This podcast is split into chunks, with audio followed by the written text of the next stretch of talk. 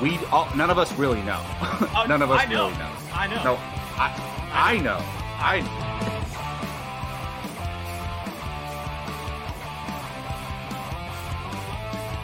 Perfect timing, Keith. Keith, what's up? Your favorite movie of all time, Step nine. Oh, good.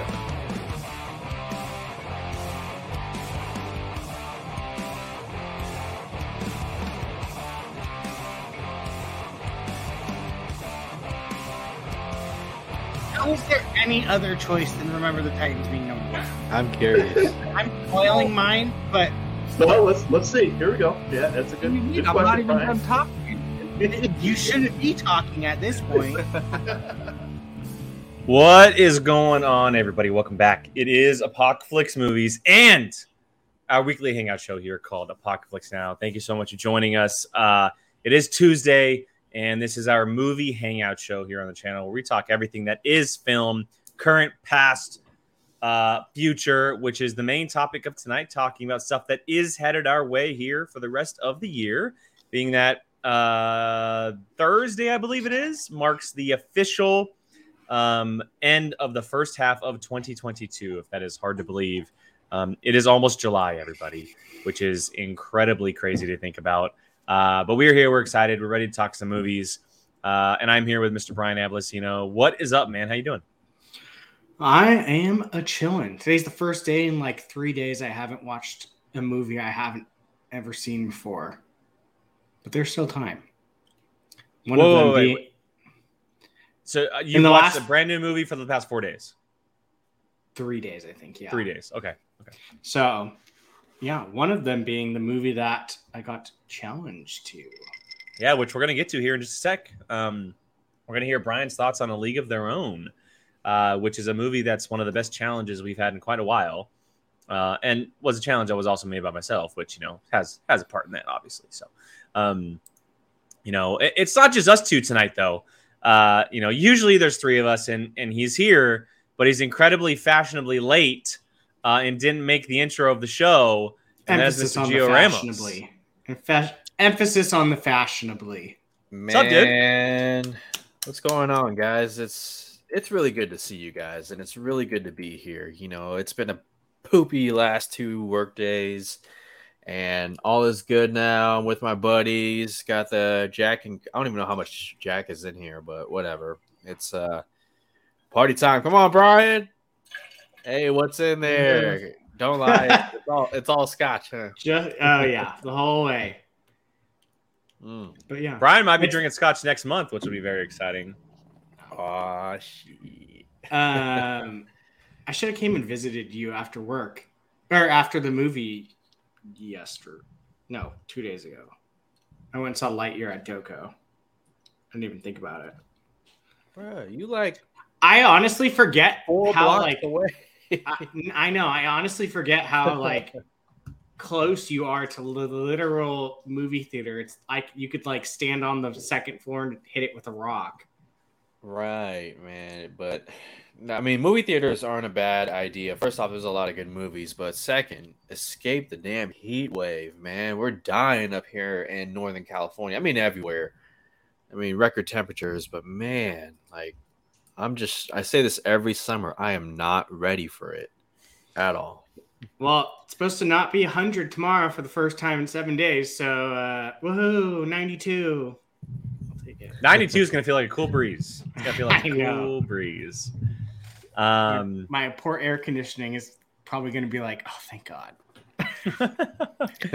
uh, yeah. So look, it's it's a very self-explanatory show tonight. If you see the title, uh, we're going to be talking about the movies that are headed our way for the rest of the year. There's a a large chunk of them, both small, uh, big blockbuster, and anything in between. Um, originally I was going to have us rank them, but I figured, you know what? Why not change the game and kind of open the much uh, the conversation op- up a little bit, and kind of go month by month and see what's headed our way for the next six months. Um, Yeah. you know, July, August, September, October, November, December. We'll run through the biggest releases that are headed our way, maybe some of the ones that are, may catch our eye a little bit. Um, and uh, Not just to talk mention, about 'em. J- right before this, Jake literally named seven of my top 10 in a matter Mm-hmm. of. I mean, because there is only, there really is only like two handfuls, maybe just over that, get marketed like crazy as major releases, and that's typically what we're going to talk about. So more than likely, our ten would have been extremely similar. Um, so it wouldn't have made that much of a difference. Uh, so let's let's just. I was gonna. I want to open the conversation up once we get there and kind of just have a fun back and forth about all these movies that are headed our way and break them all down. But before we get to that, uh, as the show does every single week, we start here with a little thing called the movie watching challenge. Um, that that? was the did you hear worst my voice? thing I Did you hear my voice heard. go out? That my was voice so went out and I- terrible. I, went to do it, Wow. and my voice like did the whole puberty. Uh, Man, You're like the wow. unofficial theme I know. movie It watching challenge, and that was my just, voice did not Wow. want to do it that time. That That was, was next- that was absolutely week. horrible. that was Um, the well, to say the least. If you haven't uh, seen the show before, thank you so much for joining us. But the, sh- the show is very easy to get around. Uh, we challenge each other to watch movies, uh, movies we've never seen before. And last week, Brian was challenged to one of the movies that uh, has been around the ringer quite a bit here as far as challenge picks on this side of the table, and that is A League of Their Own. Brian officially, finally watched A League of Their Own, um, and he is going to talk about it right now. So, Brian, what did you think about this uh, legendary sports film? I have a hot take on this. Oh God, here we go. How is this movie not in the conversation as the best sports movie of all time? It is. Okay, because I feel like That's not a hot in- take. okay in the intro of our apocalypse, we yell at I yell at Jacob for picking Remember the Titans. I do not remember in that episode this movie being on. Because that was a foot. That was a football based top show. was it just football? No, That was just football. It was just Oh. football. Okay, because I immediately thought of that episode of Apocalypse Now and was like, how did this movie not get thrown out there? That would make sense. This No, movie- it's. Yeah, go ahead. Go ahead. Go ahead. I was just gonna say this movie is everything I hope for and more. This might be I've been going back and forth whether or not this has been my favorite movie I've been challenged to between this and Breakfast Club. Those two I immediately like I was hooked immediately. Every character in this movie is, is perfect. Even though Geena Davis, the main character, is kind of unlikable. Like, in my opinion, I found her I found her kind of like It's just the older sister vibe, I guess. That's why. I don't know. She just it didn't she wasn't warm to say the least, I think. Um Well, she didn't want to be there. She didn't. She she was only doing it just to do it. Like she was more focused on eventually having it. Like she kept saying it throughout the film. I'm just waiting for my husband to get back. We're gonna have a Yeah. family. You know, we're gonna have a family. So and it- for her it really- sister too. yeah, exactly. And she's obviously being very overprotective of of Kit. Um, and that I guess for many viewers, because Kit's the much more, you know, uh, sensitive type, we more we grow more towards her because she's not being as harsh as Geena Davis's character. So I, I get what you're saying. I get it. um Yeah, I did it's funny because Did you When- know anything about this, by the way? Before No. you watch it, did you know like anything about the women's about baseball women's league? Anything? I knew Did you know like women- anything about like the like the actual historical events of all this? Okay, No. that's cool. I literally knew that it was I didn't know it was a real thing. Oh, So, 100 like, percent it was. Yeah. yeah like i actually Mhm. after watching the movie like went on like wikipedia and a bunch of other sites like looking it up because i was like this can't be real like how have i not heard about this and then It's got to be one of the most accurate sports stories we've ever seen, as It far was- as on screen goes. yeah it was phenomenal and most of it is pretty true to the history i mean obviously they have creative liberties a little bit but um yeah i i, I was blown away how much i loved it I, there were times where i was legitimately laughing laughing my butt off um madonna is hilarious in it She's so good in this. She's Rosie so good O- in this. Rosie O'Donnell is like perfect as well. Literally, the whole cast in general is it's the best part of the whole movie because they are just so good. Um, Tom Hanks. Haven't mentioned Tom Hanks once. oh, that's yeah. Jimmy Tom I, it's so funny though. There, I mean, he obviously has played many of characters in movies. It's funny because I just kept hearing like Woody's voice a lot of the time because like Woody has this like when he gets like all Angry like, riled up, it's like rah, rah, rah, and that's exactly how he would act. So like it made it that much funnier to me because it's just like I just heard it. I wanted to like that kid Stillwell, I think his name was Stillwell, yeah. Stillwell. Like, The chocolate was so it the chocolate times- bar? Right? yeah, there's so many times I just like was hoping someone would just like push him into the dugout because he's just standing up on the top, being I'm annoying. pretty sure Tom Hanks threw uh, something at him and got Yeah, him he does. He uh, he, He throws a he the throws a baseball. Or he No, throws a a glove, glove. a glove, and he hits him in the head. That's right. Yeah, And he like he like tips glove. over. Yeah. yeah. Yeah. Uh, I was just waiting for him to walk by him and just literally just shove him into the dugout and fall. Yeah. Um, it's it's so funny because like when they they did the who's all in the movie at the beginning of the movie, obviously, and I saw Bill Pullman's name go up, and I was like, oh, cool, Bill Pullman's in it. Completely forgot he was in it, and so when the like husband pulls up, I was like. Oh, look, it's Bill Pullman. And I'm like, wait, it literally says it right in the beginning. Like, I already forgot about that. Um, how this movie only has 80% on Rotten Tomatoes, I will never figure out. Yeah, I, yeah, I, Rotten think, I think we I know. yeah, I think we talked about it last week when when you were challenged to it, Brian. Is that if this was released today, it would obliterate. well, I think like, that's what absolutely to just- do. And I and I know that it's like great timing, and Nussbaum mentioned in the chat, but the, the Amazon Prime series is very, very close. Um, if the movie were to come out today, it would have it would be received even better. And it's already considered like many people consider it their favorite baseball movie ever made. Um, I and to think that it would even do better than that is pretty pretty mind blowing. I haven't actually, to be honest, now I think, I haven't seen very many baseball movies. The only one that immediately comes to my mind is The Rookie.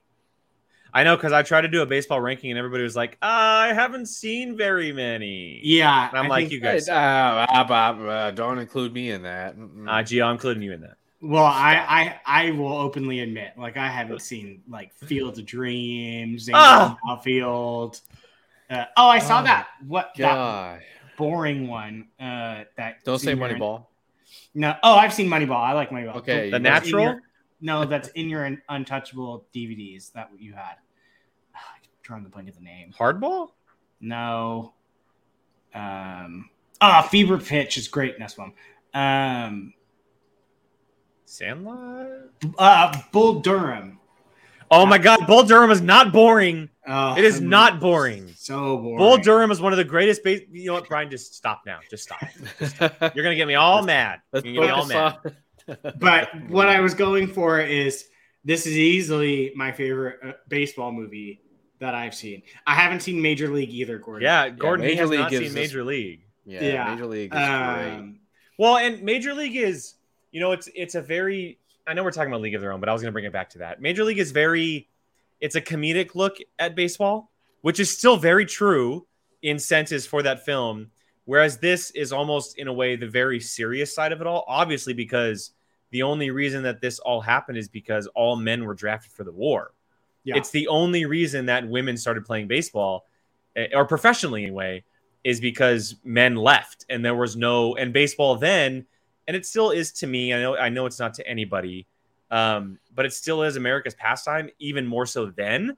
So they needed baseball, and the only option was women. But little did everybody know, there were some incredible women baseball players, like bonkers good, who crushed all over the place. yeah, it it was honestly like one of my it, like I said, between this and Breakfast Club are my favorite challenges, I think, easily. Love Um, that. The fact that that. Hans Zimmer also did the soundtrack. the music for this. Oh, really? Uh, Wow. Yeah, because his name popped up, and I went, "Really? Like that's one that you don't like Han, immediately." Hans Zimmer's filmography, if you go back and look, it's very weird. yeah, It's Yeah. very, very weird. I immediately was like, "Okay, that was not a name I expected to see anywhere near this movie." Um, yeah, it was like I I want to watch it again. It's funny though because I was sitting here like obviously it's one of those movies to me that it was so good that like you don't want to see like remade. At the same time, like I kind of just sat there going like it would be really funny to like pick famous actresses right now and just like insert them in the like exact role and recreate it. Like I was sitting there like thinking like who are some of these like big actresses that you could think of that would like play these roles? Let's say if this movie was made right now with exactly the same script, like who would you put as these characters? Like who would Charlize you have Theron. as who? As Uh, Dottie? Geena, G, as Dottie, yeah. I was- Dottie? that makes sense. Charlize trying- Theron as Dottie and Anya Taylor Joy is Kit. Because she's say playing Furiosa. Get it? Okay, Get it? Uh, yeah, yeah. I was, I was say- trying to think of. I of was gonna say Florence Pugh, but I was trying to think of who would play Lady, uh, not Lady Gaga. I saw Lady Gaga I'm would, saying. obviously. I was trying to think of who would play Madonna's character. It would be. It would Oh, obviously Lady be Lady Gaga. Gaga. Lady, Lady Gaga. Gaga. Now, I immediately went to Margot Robbie for it. Well, Uh, well, I'm keeping it with the singer vibe. yeah, Yeah. yeah, It's just Um, like it. Yeah, it go was ahead, just Brian, it was funny just because like I was sitting there just kind of like the fun of it, just thinking like updating it, like who would be each player. Also, my favorite person was Marla. The the she. First of all, she's an absolute beast. she is Second of all, when she starts singing on stage, wow. I Wow.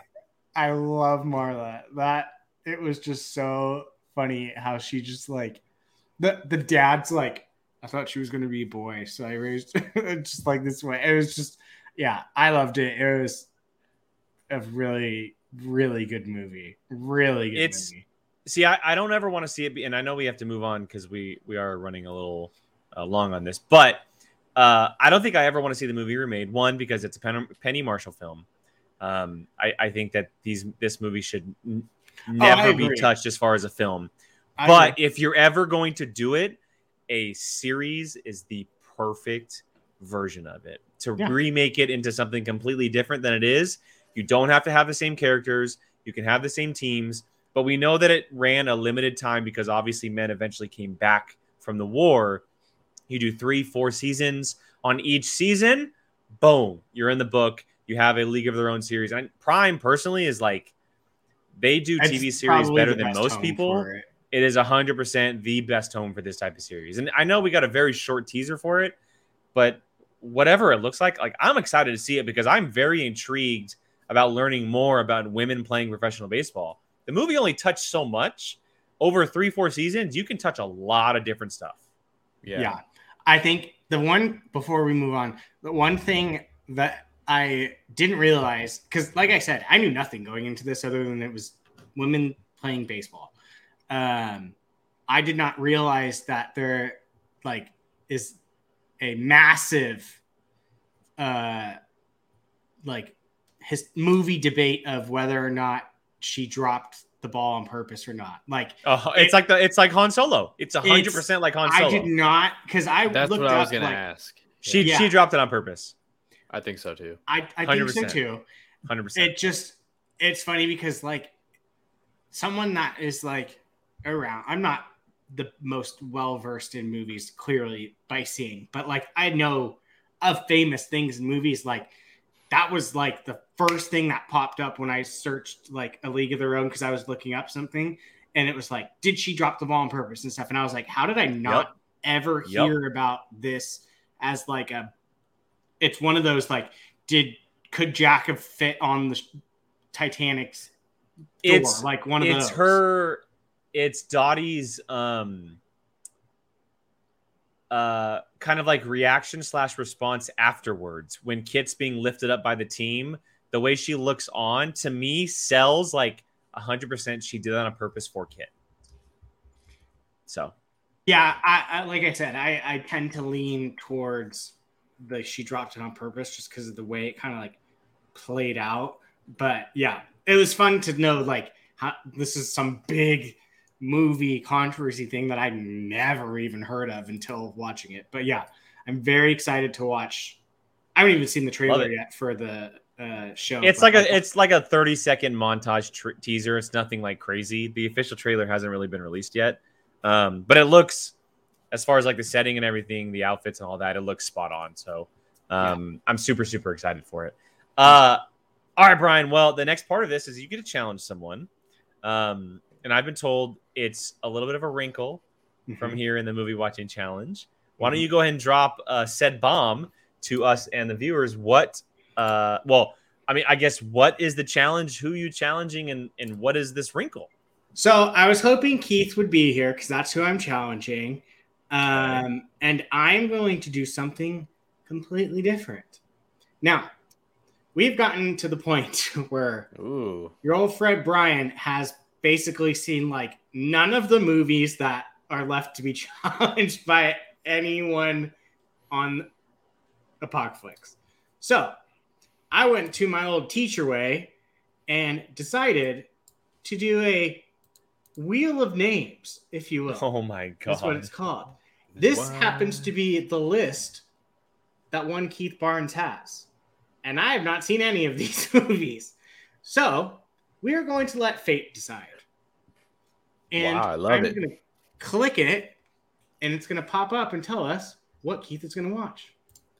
Can we put bets? What's what? What's the bet? I mean, there's like 30 something of them, so go for it if you want. Um, By the way, actually, I, have seen Black Swan, but I was like, mm, I don't feel like picking that one. It's gonna land on yellow. okay, so he's seen Rush, so we got to keep that in mind. He watched that last time. Um, I think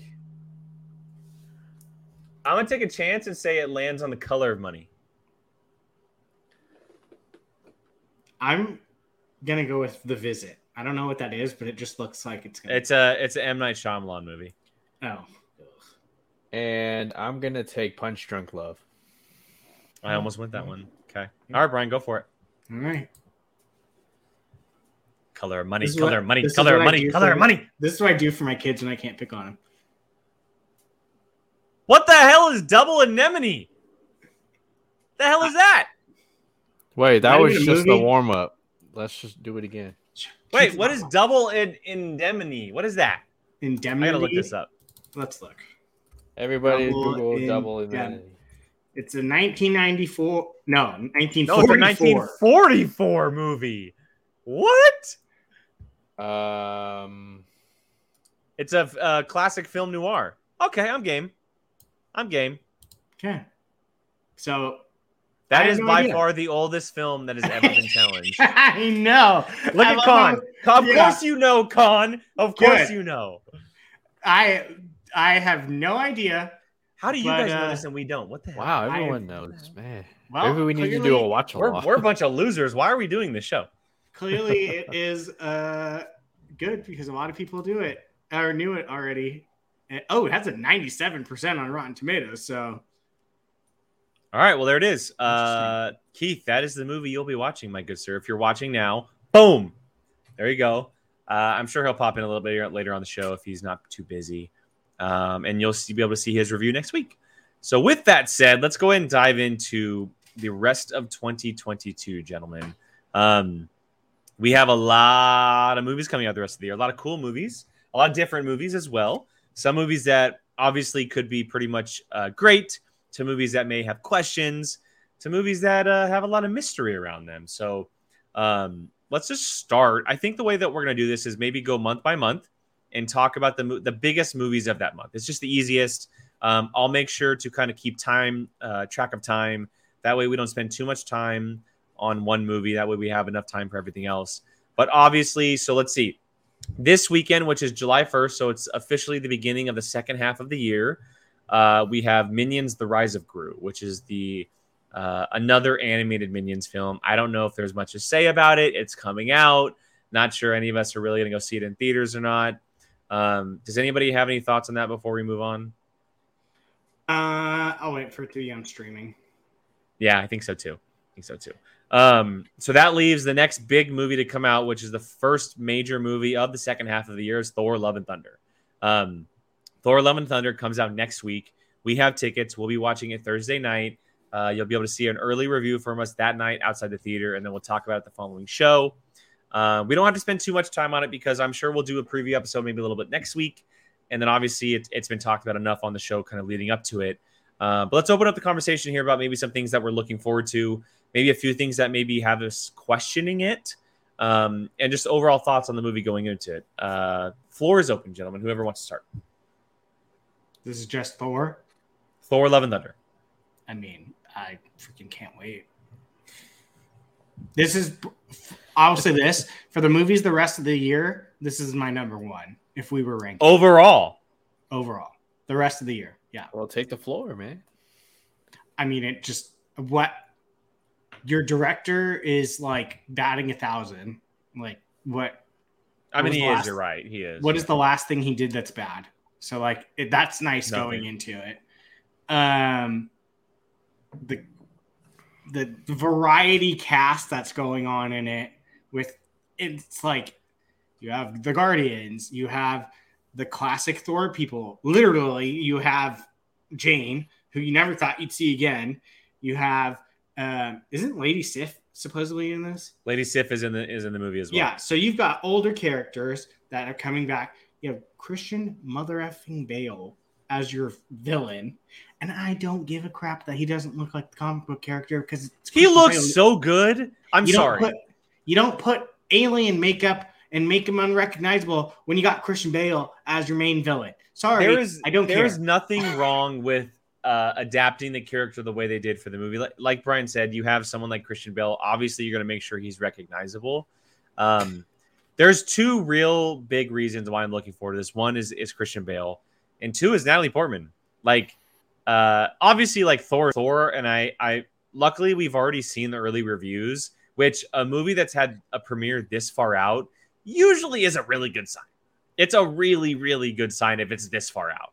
Um, but bringing her back and bringing the story in that they're telling with Jane Foster, and if you don't know in the comic books, the reason why she becomes Mighty Thor, or not the reason, um, but Jane Foster has cancer, and her being Thor kind of subdues that while she's Thor, um, while she's wielding the hammer. So I'm very intrigued on how they're going to bring her in. Um, obviously, after the snap and everything as well, uh, everything with Zeus and the gods. Like, there's so many things to look forward to. and Brian mentioned it, it's, it's it's Taika. Uh, it's Taika Waititi, and, and he can do no wrong at this point. Everything he touches pretty much turns to gold, um, whether he's starring or directing. Uh, you know, and and I just there's so much to look forward to. Uh, the Thor franchise, for the most part, I mean, has picked up steam as it's gone on.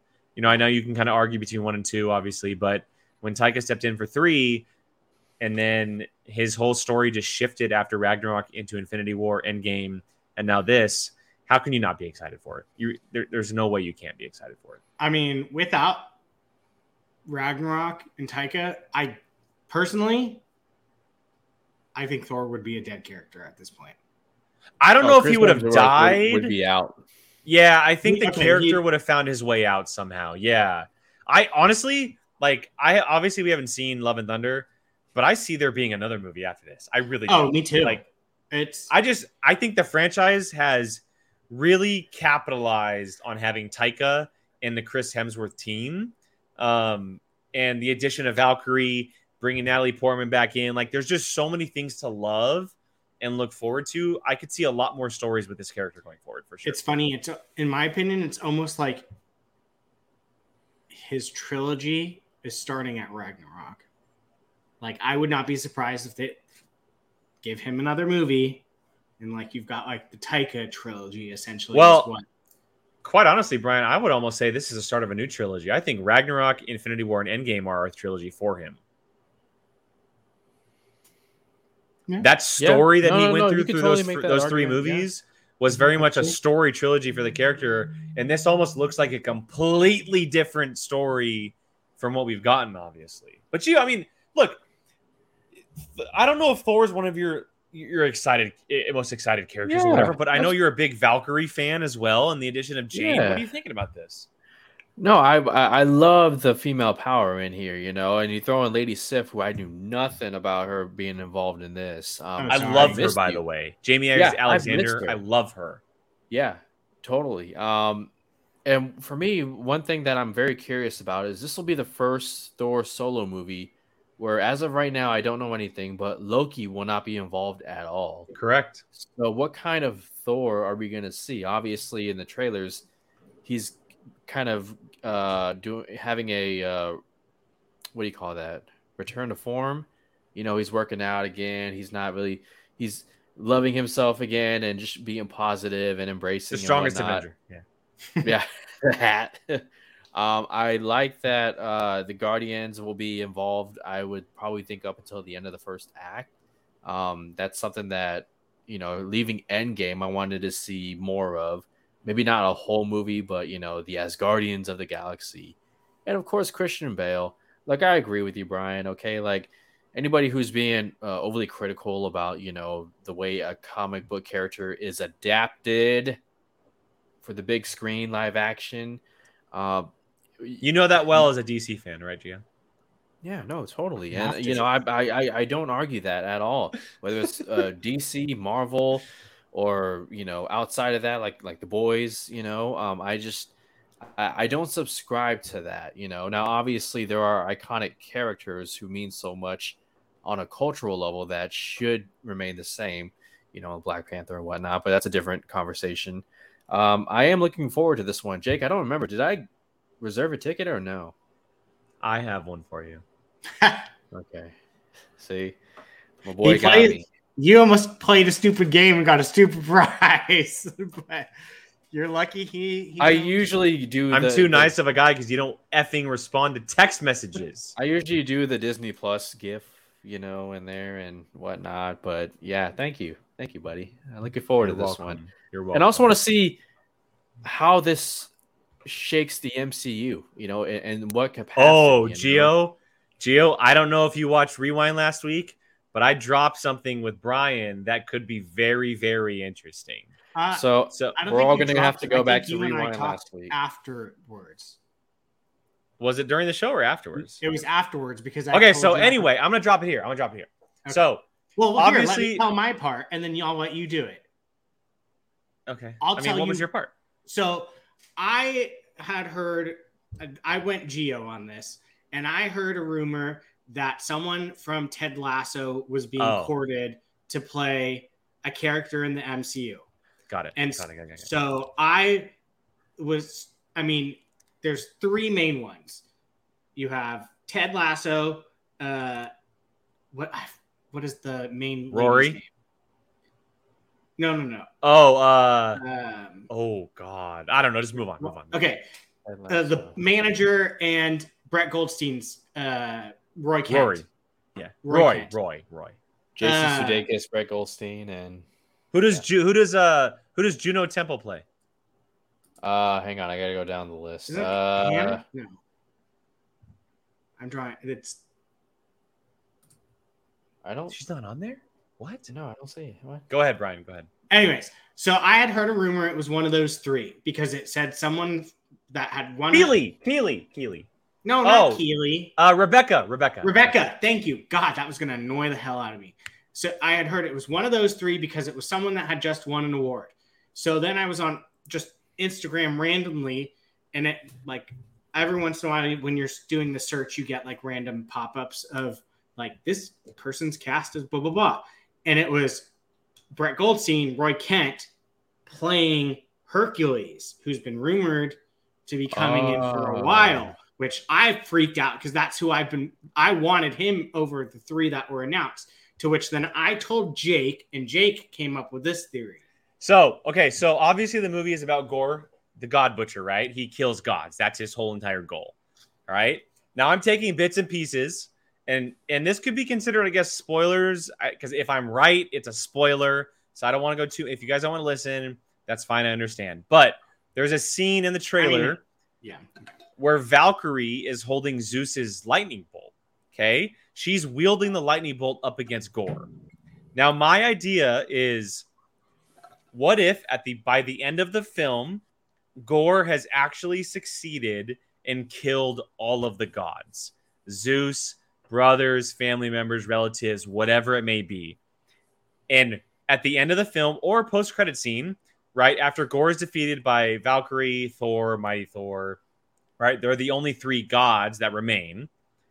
At the end of the film or the post credit scene, Hercules is introduced, but he finds the remnants of the dead gods, Olympia. but he finds connection to Thor Olympus. being there, and we set up a Thor versus Hercules film where the two are going at one another, and Hercules is actually the only final Olympian god left after Gorr kills them all.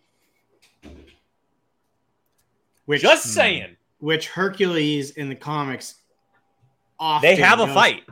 Thor and Hulk, those Yeah. three are quite often going against each other. Just saying, it's very possible that the post-credit scene at the latest could introduce uh, Hercules and set up a fifth Thor film that's essentially Thor versus Hercules, where Hercules is hunting him down, thinking he's the one who butchered all of the gods. I would dig that. All I need is Man. Brett Goldstein playing Hercules because I'll That'd be read. wild, wild. Yeah, especially Okay. if they fight in the comics so much, you know. Yeah, It- they, the- they, they him- butt heads a lot. Hercules, Thor, and Hulk are constant. And there's another like the there's another muscle wrinkle to this, fighting. Bryant. There's another wrinkle to this that I didn't tell you about. In the comics, one of Hercules' most popular allies is Beta Ray Bill. Mm. not. I mean, and we could Just also saying. it it we could also say that maybe he's in the movie and we don't know because that what people have been saying that someone was edited out edited out in that one shot of it's like Thor, Korg, and a giant blank space. Yeah. We'll see. We'll see in two weeks. Um, okay, fine. we've spent too much time on Thor. There's our thoughts on that. Um, all right, so I'm going through this list. Right, we have uh, July 15th. a couple big movies are announced or are coming out, but nothing really that we're going to really talk about. We have Paws of Fury, The Legend of Hank, and then Where Are the Crawdads Sing, um, which is a I- book okay. adaptation. I'm looking forward to that movie as well. I very much want to see this movie because, and I purposely didn't read the book because I wanted to read the movie or watch the movie first. And it's yeah, done Ga- by Reese Gabby, Witherspoon's Gabby's company, very excited for it. Yeah. and it's done by Reese Witherspoon's company, who did Big Little Lies. Uh-huh. and I am extremely excited for this movie. I think it looks fantastic. Agreed. Um, and then the following week, July 22nd. Uh, so it's kind of a, an iffy thing. So actually, July 15th, if you're lucky enough, The Gray Man actually hits theaters for a select week if you have the option to see it. But Ju- July 22nd is when it actually hits Netflix. So The Gray Man, directed by the Russo brothers, will be on Netflix. And then also Nope hits theaters that weekend, which is the new Jordan Peele film. Let's start with The Gray Man. Um, this is a spy thriller, espionage action film. Uh, Ryan Gosling, Chris Evans, Ana De Armas from not just the Russo brothers, but also written by the two gentlemen who wrote Captain America: The Winter Soldier and Captain America: Civil War and Avengers: Infinity War and Avengers: Infinite Endgame. Like they wrote God, all four of those films. Okay, What are their names? Think of Uh, that. Stephen. Stephen say- McFeely and Chris. Yeah. Uh, Chris. Uh, I'm gonna look it up. McFeely and Chris. Yeah, wow. But anyways, yeah, they're legit. It's it's from the guys that did Winter Soldier, Civil War, Infinity War, and Endgame. They wrote it, and they all obviously those were all directed by the Russo brothers. Um, but also the cast. I mean, on top of Gosling, Chris Evans, and Ana De Armas, we have uh, Regé-Jean Page, Billy Bob Thornton, Jessica Henwick, uh, Alfred Woodard. Like the cast is bonkers. We've seen the trailers. Um, it's a big time Netflix film. And last time we saw a big time Netflix film just like this uh, was Extraction with Chris Hemsworth, where it's kind of the same vibe, right? And we Um, know that's getting a sequel. yeah, and look, I'll start this off because it's very quick for me. This movie is made for me, like made for me. Not only is it the uh, genre that is like one of my favorite genres, It's by two of my favorite working directors and from the exact same team that made my all-time favorite MCU film. On top of Civil War, Infinity War, and Endgame. Like, there's really nothing you and has my favorite actress, Ana de Armas, and my favorite current working actor in Ryan Gosling. Like, there really the only isn't thing that could have made this that I- movie better would be Henry Cavill. That's literally the only thing that I think I would have died if he was in it too. I mean, yes, but at the same time, the cast is absolutely bonkers. Oh Like, no, I'm just yeah. saying, like if it, like it's unfathomable how the good actors that are in this already. Like, I'm I'm so I'm so looking forward to seeing Ana De Armas and Chris Evans after uh, Knives Out, obviously in, in there and their relationship in that movie. Right. But also yeah. throwing Ryan Gosling in as the main gray man, the spy, the guy that does all the missions with the Russo brothers like hand to hand combat style. I'm expecting the Winter Soldier outside of Marvel. Like that's literally what I'm expecting, and I'm all for it. All for it. I really hope she gets to like do some action like she did in Bond. She's already getting her own film to do action, Brian. I know, but I'm saying like she was like when I saw that I was like I would like to see you kick some more butt and this has you kicking more butt. I would like to see it. I agree.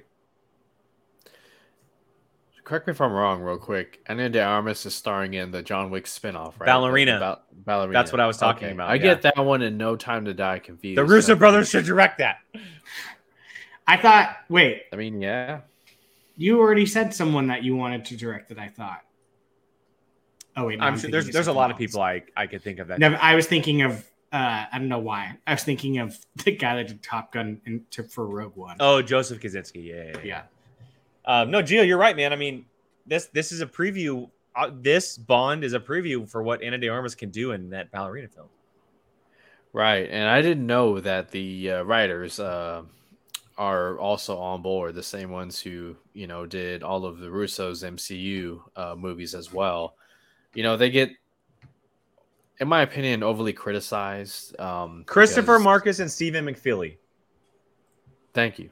There you go. Yes, both of them. So, anyways, yeah, the fact that they're both involved as well gives even more confidence. Um, I love that Netflix is putting it out in theaters in a limited capacity. You know, I think um, all the streaming think- service movies should have that. You know, the ones that they spend a lot of money on. So, yeah, I'm totally on board. It's Ryan Gosling versus Chris Evans. Do you I think that know, they- and I was Go gonna ahead, say, Brian. do you think that they did that week so that way it qualifies for awards? Well, I mean that's the rule, yes, but I don't think this movie's gonna be made for awards. Um, I don't know if it'll get nominated. Um, I mean, maybe there's always an opportunity, obviously, but uh, I just I think that Netflix, to because of what's going on with them personally, they have to start putting these movies out in theaters to make Oh, some yeah. money. Like it's they at this point they have no option. If they're gonna make big giant budget movies like Extraction, Red Notice, this Zack Snyder's films, they have to put them in theaters on top of being in the service. Like there's they have no choice because otherwise they're gonna go under as a company. They're hundred percent gonna go under as a company, and Netflix could evaporate as we know it in a heartbeat if they don't make more money. Mm-hmm. So because they're making all these giant deals with directors and actors like Ryan like uh Rian Johnson. Rian Johnson's films for the next however long are going straight to Netflix. Right? Knives Out is a Netflix film. Half So- billion dollars. Like they they have to put these movies out in theaters. They don't have a choice anymore. They don't have a choice anymore. Yeah. And it's the right move. It's uh, you know because what what's a big criticism of streaming movies, right? "Ah, I want to watch it on the big screen. Well, now you have the choice. Yeah. Personal preference, you know. So Yeah, I Um, mean, the, at the very least, give it a, a week to two weeks, especially if I it's think- something this. Honestly, I think a week is I think they should do a two week window. I That's think what two weeks too. is plenty of time to see, especially a movie like a Gray Man that has Ryan Gosling, Chris Evans, and Ana De Armas leading it. You put them on the poster, it's gonna make money.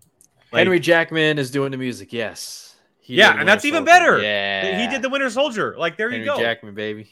Like It's- that's it's it's literally the Winter Soldier outside of the MCU. It's yeah, movies that like would be obvious. Like this could be have just been made for like a a- movie theater movie, like in my opinion. So it's like a no brainer. Like, why wouldn't you? Well, Plus, it's, going to bring extra it's- revenue. it's given life back into the uh, middle budget action flicks, you know, of the 90s and early 2000s, you know, pre the golden age of comic books. So, you know, I, I love that this is happening and, you know, it's it's a perfect hybrid for those who, you know, miss those type of movies. So, and Agreed. Jessica I mean- Henwick. Yeah, Jessica And- yeah, Henwick, Jessica she- Henwick. yeah. I, I love that. I hope we see more of her. She's a She was leading great lady that hasn't really uh, got the major Matrix. opportunity yet. Yeah. She was great in the Matrix, but I would love to see her in a major leading role. Um, Yeah. But like, I mean, look at Ana De Armas. She kind of, you know, same thing. So, It um, financially makes sense because you have three people in that are probably going to watch this movie in theaters and Uh-huh. again on Netflix. And we're clearly not going to be the only people that do that. So you're Oh, yeah, doubling 100%. your cash flow. You'll So see a full spoiler discussion on the movie here, everybody.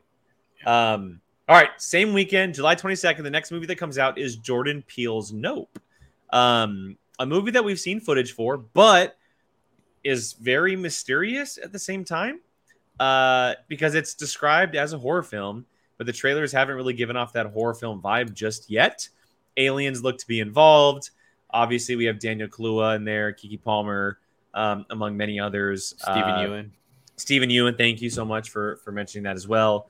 Um, this movie looks weird, wacky, different, a clear Jordan Peele film.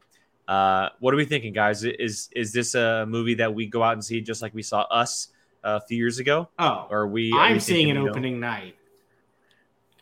I mean, I'll go Yeah. if the Gray Man's not in theaters. I'll go. no double feature. Oh, that's true. I forgot about the fact the same night. Uh, yeah, no, I'm immediately seeing. I, as the resident uh, horror biatch. Uh, really, the resident horror? You're not the resident Did you horror not just guy. hear what I? Did you not just hear me finish it with the resident No. horror biatch? Oh, I didn't hear that. No, no, no. Okay, yeah. um, Jake Biatch is a. Never mind. yeah, I, I- the the scaredy cat. Um, the fact that I want to immediately see this, like, tells you something about his movies that he's done so far. Like, this was I, I know it was in my top ten of uh, most anticipated for the year. Just, I mean, it's us was wild. Get Out was insane. So it's like, what? How? What has he done that hasn't been good? And they're just. The, I remember both times walking out, going like, my mind feels like it just exploded, and I feel like this is going to do the same exact thing. So I'm, I'm all on for this. I was thrown off by the latest trailer, and it felt like it had a lot more humor than I was anticipating. I mean, obviously, it's uh, we know it's uh, alien abduction now, right? UFOs and whatnot. That's what it sounds like. Yeah. Yeah, and um, but you know, with the Jordan Peele movie, there's also going to be like uh, some commentary as well, you know. And uh, up to this point, I think it's he's uh, you know done pretty damn good on on that end. You know, never really going overboard or distracting from the main story or the characters. And it's Daniel Kaluuya and Jordan Peele teaming teaming up again once again. So, I mean, yeah, so much credibility and. Uh, you know it's going to be another hit for Jordan Peele. So Yeah. Yeah, it's and RL said it. It's kind of Jordan Peele's films, even with like Us, which I preferably, uh, personally did not like very much, as far as like just the overall scope of the film. Um, it's a movie that you kind of have to go back to to really understand over and over again. Um, because Gio, you mentioned it, he has a lot to say. Jordan Peele has a lot to say as a director oh yeah, and that's why that's why he won't do movies like comic book movies or you know big giant blockbusters etc because he wants to tell stories in the way that he wants to tell them and he and wants he's to say the what one he wants to say movies, like yeah so start to um finish. it and and there's absolutely and i'm not saying that's a bad thing at all because i think it it brings creative freedom and a different take to what we usually get these days with uh with movies and theaters you know because a lot of movies that are pushed are the top gun mavericks or the mcu films or the star wars or the dc or whatever the avatars of the world right Um, so to see a director who comes in with such a clear creative vision of what he wants to tell gets such major pushes like he's gotten with Get Out, with Us, now with Nope. Um, it's it's very cool to see. Uh, whether or not you like the film, they're always an experience, which is why you should always see his movies in theaters. Uh, I Oh, remember even 100%. even though I didn't like Us, I remember going as a group to go see Us and having like an hour's worth of conversation outside the theater of what we just watched. You know, and and that's what's so great about it is you get to experience these movies in a different light compared to what Star Wars and Marvel and DC and all these major companies are pushing as far as action movies and stuff goes. Um, so I'm, I'm looking forward to it. I'm hoping I like it more than I did Us, uh, much more on the Get Out level. But at this moment, I don't really know anything about it. Like I'm super confused and intrigued, and and like this mysterious, mysterious like thought towards it gets me excited. Uh, but like I said, if the Gray Man comes out the same night, I'm going to see the Gray Man first. Just saying. Yeah. Just saying. And I mean, not to mention these movies that he's made have been made for almost dirt cheap and made a Yeah. butt ton of money. You can tell the way you can tell in the trailers that it's a on on location, super cheap film that is made to feel like a blockbuster movie. Well, I didn't realize how much money you think it cost to make Get Out. Get Out being his first, I'd probably say somewhere around 10, 15 million. Four point five, and it made two fifty five. How much? I'm sorry, Brian. Gabby, we're talking about movies that are coming out, not that have I already come know out. she's so she so- loves this movie, which is why she's saying this. Well, of course. Um, and then he made us on 20 million, another Yeah. 250 million. this one I would probably say is around 30 or 40. yeah. Uh, Google it. You can you can I- look it up. Google it. It probably says it already. I would, if I had to guess, I would put it up like around 20, probably. I'm saying because of the aliens, alienness, I'm gonna say 30 or 40. That's true. Well, Which is not a lot. That's not a lot. Like 30 or 40 million these days is nothing compared to what movies go for these days. He got So- between 15 and 25. Really? I mean 25, I guess. That's that's close. That makes It was sense. only 5 million more than get it from than us. Yeah. I mean So- the dude knows the dude knows how to work money. Just saying that. Yeah. Not much. Seriously. Um. Okay, so moving on from July 22nd, which has The Gray Man coming out on Netflix and then Nope in theaters. Uh, we're gonna skip over July 29th because DC League of Super Pets. Like, no, sorry, not talking about that. Gio, uh, I'm just curious. Are you like, do you want to see that? yeah, but not in theaters. I'm Okay, probably gonna that's fair. catch Okay, it on that's, HBO Max. Yeah. okay, that's fair. So Um, the first weekend of August 5th has a couple big movies that come out, but the biggest one is David Leitch's Bullet Train, which stars Yeah. Brad Pitt among many other names that are featured in this film. Uh, I know the marketing has been incredibly weird and different and interesting, but the cast is awesome. Brad Pitt leading a movie is always a win.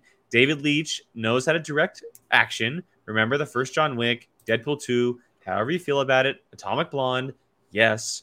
Uh, I'm looking forward to this movie a lot. It's also an IMAX film, uh, so I'm super, super pumped. Um, I know it's based on a former property that's being brought to the big screen. Uh, I, I really can't go wrong with something that's Brad Pitt. Like, honestly, uh, I'm just here for some crazy, bloody, violent action, and having Brad Pitt at the forefront, I'm all for it. So, yeah, I agree. And the fact that Brad Pitt's literally said in a recent uh, spread, I believe it was for GQ, that he's on his last legs as far as his filmmaking career goes. So Yeah. we're only going to get so much of Brad Pitt in new movies. So to your point, Jake, the marketing for this movie has been kind of weird Annoying. you know, I mean, if I didn't know it was directed by David Leitch or have had a cast, I think general audiences are looking at this going, "What?" You know, and like the fact that they spent so much money during the NBA Finals, I would not That's I watched the I'm NBA Finals, annoying. unfortunately. So yeah, um, but you know, I mean, it's it's David Leitch, Atomic Blonde, Deadpool two, uh, Hobbs and Shaw, uh, and Zazie the Beetz is in Wick- it. Yeah, John Wick. Yeah, as well. Aaron Aaron Taylor Johnson's in this. Uh, you also have um, the Hiroyuki guy that plays Sanada. Phastos. He plays Phastos in Eternals. Um, uh, Brian Tyree Henry. Brian Tyree Henry. Thank you. Um, I I mean, how can you not be excited? Like, it it looks it looks cool. Like I Michael know David Leitch isn't. Oh, Michael Shannon looks just like a weirdo, which is so Michael Shannon. Logan Lerman. So Michael Shannon. um, like I know David Leitch isn't like a high profile house household name, but when you look at his resume, you know the first John Wick, you know Deadpool two, which I know a lot of people kind of differ on because of how crazy it is compared to the first one. But then Atomic Blonde, like Atomic Blonde, I love Atomic Blonde. Amazing. And if it's anything like Atomic Blonde or John Wick, just with the train ride, duh, win, obviously. Did you know Antoine Fuqua is a producer? That's a huge plus too, because he knows how to do action movies as well. So Mm-hmm. um, yeah, I mean it's it, it seems cool. It looks like, and I know I think Stardew mentioned it. Um, it's like the action crazy version of Murder on the Orient Express, uh, which you know I'm all for. And again, going back to what we talked about earlier, having Brad Pitt star in it is kind of a big deal. He's still very much a guy that brings money to the box office. Oh yeah. You know, especially over the last couple of years, he starred in a couple movies that have really brought in the bank, and then you put him in the forefront. I mean, I'm I'm gonna go see it opening opening weekend. I- I'll tell you that much. My favorite I get a- cast. Yeah, me Smoking too. aces on a train vibe. Yeah, it, Solid. it just seems like I think you should go in expecting something weird, wacky, and different in an action film body. You know, just something that's a little different, which I think is totally, totally okay.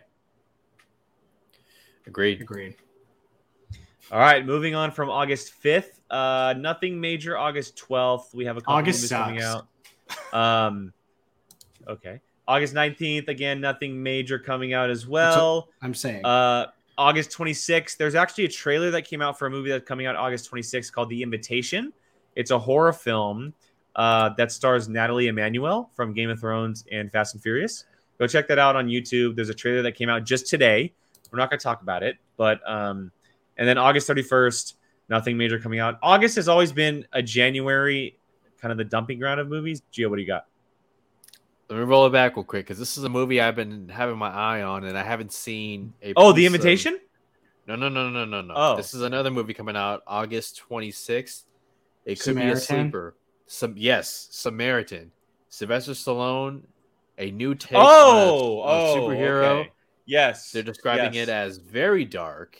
And it, it- again, I haven't seen anything of it yet, but what how it's being described and Stallone as a superhero. There was a, a leaked set photo of him wearing a hood, and like it's just like it, it kind of brought me a little bit of Hancock vibes. Uh, just keep your eye on that Samaritan, August Oh. twenty sixth. also to add to that gio thank you for kind of bringing it back a little bit uh the movie that's coming out on august 19th called beast is an idris elba film um Yeah. i don't want to i don't want to go over that because it actually is it it i i didn't catch it because of the name and i apologize but uh the synopsis of the film is recently widowed dr nate daniels and his two teenage daughters travel to south africa a game reserve managed by martin battles an old family friend and wildlife bi- biologist and I believe, if I'm not mistaken, he battles a tiger or lion in the movie. Um, Brian. It's, So, but it's Idris Elba, so like, Narnia. like, all for it, all for it. If, if it's Idris Elba, you know what I mean. Um, so yeah, Beast on August 29th, and then the Samaritan on August 26th. But moving into September, uh, nothing major the first week outside of the re-release of Spider-Man: No Way Home, the more fun stuff, which is a director's cut of the movie. We're not going to talk about that uh, because hours? September 8th is a Thursday, and we have a live action adaptation of Pinocchio coming out on Disney Plus. Um, that is hitting Disney Plus that weekend. It's not going to hit theaters, but it is Disney Plus. Are we excited for this or nah? I don't, it's so weird because like a few months later, Guillermo del Toro was doing a Pinocchio as well. Jake, I Yeah. have Pinocchio moved to November.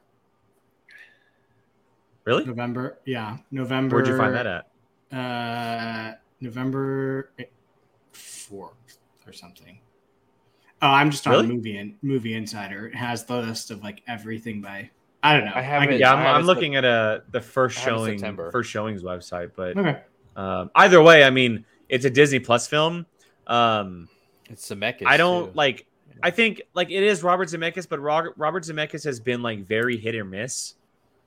like very hit or miss Like over the last recently, however or- long. Yeah. Um, This is like the Tom did- Hanks one, right? Yes, this is the Tom Okay, Hanks movie. So Jr. it's going to be more of the more of the direct adaptation, whereas Guillermo del Toro's is going to take probably a lot of liberty um, to the property and, and tell his specific story. Uh, I mean, I'm going to watch it. I don't know how much I'm looking forward to it, but I, Who I knows? I mean- almost kind of have to be a. I feel Pinocchio is very you either like it or you don't like it. Yeah, I mean, I, I'm a fan of Pin. Like, I don't have a problem with Pinocchio. I don't. I know there's issues with it over times, but um, I I honestly think that there's a chance because it is Zemeckis that there's a small chance the movie could absolutely be really really good. Uh, it is a smaller story, right? You have Tom Hanks in the role, um, but it being released on Disney Plus doesn't really like do too much for me. It, do, it does kind of bum me out a little bit. I believe Um, this was originally wasn't this originally supposed to be a Geppetto movie, like Yes. flat out more Geppetto, and then Yes. so I'm like, but now it's a straight. It seems like a straight adaptation of Pinocchio. yeah, I will watch it uh, definitely more than I would have in theaters, like because it's on Disney Plus. I mean, this is why we sub- Yeah. subscribe and you know pay per month. For sure. Um, but I have to ask you guys. Okay, you had to pick one. Are you picking Robert Zemeckis's Pinocchio, or are you are you going to go for Guillermo del Toro? Del Toro. Del Toro? I am not a big Pinocchio person. I But if you had to mo- choose, I really don't care, honestly. Like, I I would say Del Toro because, and I, I, we've talked about this a lot with with Disney adaptations. We have that version already. right? We have Pinocchio, right? And as much as I love like the Lion so now I think live this one's going to be which- different because I think Pinocchio is a little bit problematic, and I think that Disney's. I mean, there's change definitely. I think there's definitely going to be changes, but um, the overall story is probably going to be the same. Del Toro's going to tell something completely different, completely different, Right. and it's Del Toro. Like, how can you not look forward to something that Del Toro does? It, it's kind of what I appreciated, even though it wasn't the strongest. But I appreciated it about the the Mulan. You know how Mulan was uh, the live action was much different than Yeah. that. You know, And Aladdin. um, Aladdin as well. Yeah, Yeah. absolutely. Yeah. So I don't know. It's just it reminds me of Jungle Book. You know uh, how the Disney one, and then you had the Mowgli with Christian Bale and all that. It's just like wow. I'm sure I'd pick Del Toro. The only thing that I, I'm more apprehensive is he's much more. Mm, what's the word? Not dark. He's a No, monster it- storyteller. with with Guillermo del Toro, he's what do you call that filmmaker? Yeah, like what's that? What's that term? When when you know you're watching a a Michael Bay movie or a uh, a Steven Spielberg movie. What do you call that? Ah, what's the term for a filmmaker? Something auteur filmmaker. Like with Guillermo, you know you're watching a Guillermo del Toro movie. Oh, just 100 percent. The practical effects, the design of the creatures and whatnot. So yeah. All right. Well, moving on from that, uh, we have a couple movies coming out over the next few weeks, but the next big weekend that has a couple big releases is September 23rd.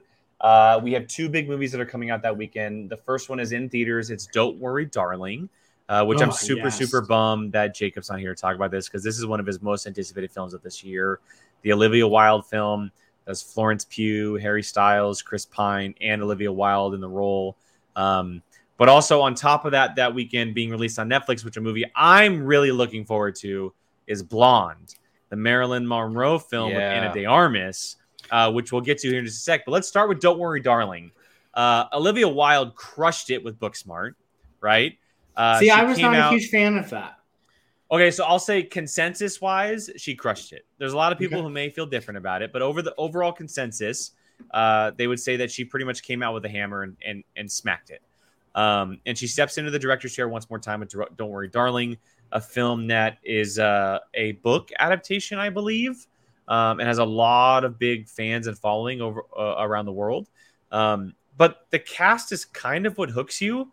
Florence Pugh, Harry Styles, who has really come into his own as an actor since Dunkirk, right? Starring in a couple of other movies here and there. Chris Pine, Olivia Wilde, Uh, but then that first trailer, how eerie and weird that first trailer was, right? Where Florence Pugh almost seemed very trapped. Um, I mean, I'm looking forward to it. I know Jacob is looking forward to it the most out of all of us, but uh, I'm all for it. I mean, you put Harry Styles and Florence Pugh on on the poster, I'm all game. I'm totally all game. Uh, Andy, Booksmart. The reason I did not like it because I set my expectations too high for it. I will flat out admit that. Um, yeah, uh, this looks trippy and one that's going to mess with your brain, and you're going to be trying to figure stuff out. And those are my favorite types of movies. Is the ones that you are set trying to sit there and figure out what the heck is going on and trying to like figure it out before the end of the movie just so much bat, you know what crazy stuff is happening, and this, and you're giving me a cast that's fantastic like this. Sign me the heck up. And I didn't. I had, like you said, Jacob has had this on his radar. I had no idea this movie existed until that trailer dropped. Same. Not not a clue in the world. I just Olivia Wilde's doing another movie. That's as about as much as I knew. And I saw that trailer and I went, "Oh, this looks really good." So I'm very excited to see this Gio. as he's watching the trailer. Oh, is he? Okay. So while he wa- Yeah, I've I, I I've only heard of the title. I haven't. I don't know anything about the trailer. The what you're good, you're good. I, I'll I'll watch I'll watch Bl- or talk about Blonde while you watch the trailer.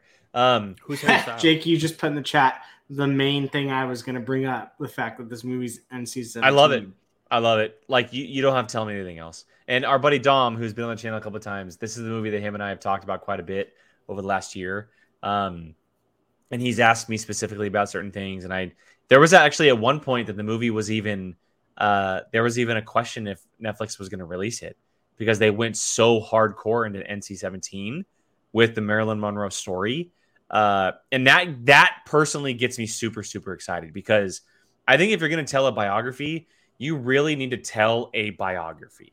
Like you need to be able to touch those those corners that have been untouched for so long. First of all, casting for Ana De Armas as Marilyn Monroe is chef's kiss perfect. It's so funny because I did not when I first heard that I went, "That's It's so good. She looks so good after Oh, seeing yeah. that very quick After teaser from a couple it, weeks ago. It yeah. looks and it that that very eerie moment at the end where she kind of switches from being very sad to like laughing. It it makes me excited for what is is going to be told in the story. You know, I know that Marilyn Monroe's life in front of the camera was very different from what actually happened behind the camera. Um, so if they're telling that, I'm super interested. And and she's not someone I know a lot about. All I know is that she was the it girl for a very very long time. She was the hot topic for years. Um, and it's kind of surprising in a way that it's taken this long to get a story about her, but it almost might be the perfect time to tell her story uh, with everything else going on in the world. But uh, I'm interested what the NC-17 uh, rating has in store for us because that we haven't seen a movie like that in quite a while, especially on someone like Marilyn Monroe, like a, a real life person that that's uh, based on a biography. Yeah. Um, biographies are kind of biopics, biographies, bio, whatever you want to call them. They're kind of the popular thing right now. And I'm very curious to see how this movie plays out. I, again, I had heard that they Netflix was debating whether or not to release it because it was Yeah. maybe too scandalous. But other than that, that's all I had heard about it. Watch trailer. Very interested. Very interested. Yeah, Gio, what'd you think yeah. of Don't Worry, Blonde is Darling? a- oh. oh, No, go ahead. Finish with Blonde. don't worry, darling. Wow, Okay. What a weird trailer. It's like The Island meets Pleasantville slash Truman Show with a little bit of Mad Max Fury Road in there with all the cars in the desert. I'm just, just like, weird. No, like Fucking Fallout. It's like fucking weird. Um, but now I want to watch it. Bride. Oh my god, I don't, I don't know shit about this movie, but I want to watch it. Yeah. I, yeah. Mind blown. I feel like I'm gonna need therapy after watching that movie. Fuck. I think that's 100% correct. Uh, what do you think about Blonde, though, Gio? I mean, what a hell of a teaser trailer. I mean, just it's what um I'd imagine that's what Sacha Baron Cohen wanted when doing a Freddie Mercury biopic. Hmm, But that's a good call. Ana de Armas showing the darker side of Marilyn Monroe. You know, we all see the the icon, right? The the um Persona. icon. Persona, thank you. But with this one, it's gonna get pretty ugly, and it's gonna make a lot of Marilyn Monroe fans like uncomfortable. But if it's trying to be accurate Yeah. as to what kind of demons Marilyn Monroe fought and show that she was very much human, I'm all for it. This is the kind of stuff that Netflix and streaming should be doing because there's creative freedom. So Yeah. count me in. Yeah, and the cast is the cast cast is pretty good. I mean, you obviously have Ana De Armas, but you have Adrien Brody, Sara Paxton, Bobby Cannavale, Julianne Nicholson. Um, pretty pretty great cast for this this specific story. Uh, all right, moving on to the next week. Um, a couple big movies that are coming out. Uh, well, not I wouldn't call them as big, but two movies that are hitting theaters is Bros. Yes. If you have not seen the Bros trailer, go check that out. The trailer dropped last week. And then there's also so a horror film, which you've probably seen in previews to in theater films like Top Gun Maverick, but there's a, a horror film coming coming out called Smile. Uh, but the biggest movie hitting that weekend is actually on Disney Plus, which we got a teaser trailer to today, and that is Hocus Pocus 2. Hocus Pocus is officially returning, and it will debut on Disney Plus on September 30th. Um, gentlemen, before we move on, any thoughts on any of these three films before we head into October? I'm extremely excited for Bros. Looks freaking hilarious. Even my mom was like, "This movie looks pretty funny." And she's not someone to like something like that. Uh, and I've never seen the. I think the full Hocus Pocus. So Oh, Brian, yeah, up Gotta watch smear. that. Woohoo! All right. gotta watch that. Yeah. So Uh, Bros stars Billy Eichner, by the way, um, and Luke it's a completely gay cast, I believe. Yeah. Oh, is it, it like completely? Completely. I didn't. I didn't know that. Okay, that's that's very very cool. Okay, um, that yeah, that comes out that weekend. Uh, it's from Nick Stoller, who did Forgetting Sarah Marshall, Get Into the Greek, Five Year Engagement, and Neighbors, which is a big deal. It's a big big. Those are some incredible comedy films. Um, Isn't it directed by um? Judd no, it's directed. No, Nick Stoller. John Oh. Apatow probably produced it. He probably he probably produced it, Probably. but Nick Stoller, uh, who did those films that is mentioned, was the actual director of the film. Okay. Um, if by the way, if any, if nobody has seen the five year engagement, I highly recommend the five year engagement. It's uh Jason Segel and Emily Blunt. It's absolutely amazing. Um, Gio, before we move on, any any thoughts on Bros, Hocus Pocus two, or Smile? Um, I was about to watch the Bros trailer, but it's nearly three minutes long, and that kind of It's a long me. trailer. So, so I'm probably not gonna watch it. But the fact that Nicholas Stoller, who, I mean, neighbors, yeah, you Yeah. said it, Jake. Uh, forgetting Forgetting Sarah Marshall. even give him to the. I love giving to the Greek, you know, personally, but. Okay, yeah, it's on my radar. Absolutely, And and Um, Billy who- Eichner is just he's a treat. He's an absolute treat. He's so funny. Who did yeah, he voice he's just a Lion treat. King? Uh, Uh, Za- didn't he do Zazu? No, that was uh late No, night. wasn't he- uh, Oh, that, that uh he was Timon, wasn't he? Timon. That's what it was. Yeah, Okay. Timon. It was Seth Rogen and Billy Eichner. You're right. Right. Right. Right. Right. Yeah. Thank you. which were the best parts about Yes. the Lion King live action. Um, John Pierce. for- I'm jealous you got to watch this for the first time, my man. Ah, Jealous. God, I need to watch it again. I I've seen it three to. times. Gio, catch up. I need to see it in D box. That's what I need to do. Me too, Brian. Let's go. Let's go. Okay. Um. Yeah, I want to go. All right. So moving on from September, let's get to October. Uh, so we have a movie called Lyle Lyle Crocodile coming out the first weekend of October, which if you see in the trailer, uh, you know what that movie's all about. but we're gonna move into October 14th, which is a big, big weekend because it very well could be the end of the Halloween franchise as Halloween Ends officially hits theaters. Um, and I know the uh, the predecessor, Halloween Kills, did not get received too well, uh, especially by a couple of people on this specific panel. But it is the Not final me. chapter of the of the Michael Myers story, from what we're being told. Uh, Jamie Lee Curtis coming back, and the same director from the previous two films. Um, look, I, I I thought Halloween Kills was one of the worst movies ever made. I hated that movie. Like, could not stand that movie. It was so badly made.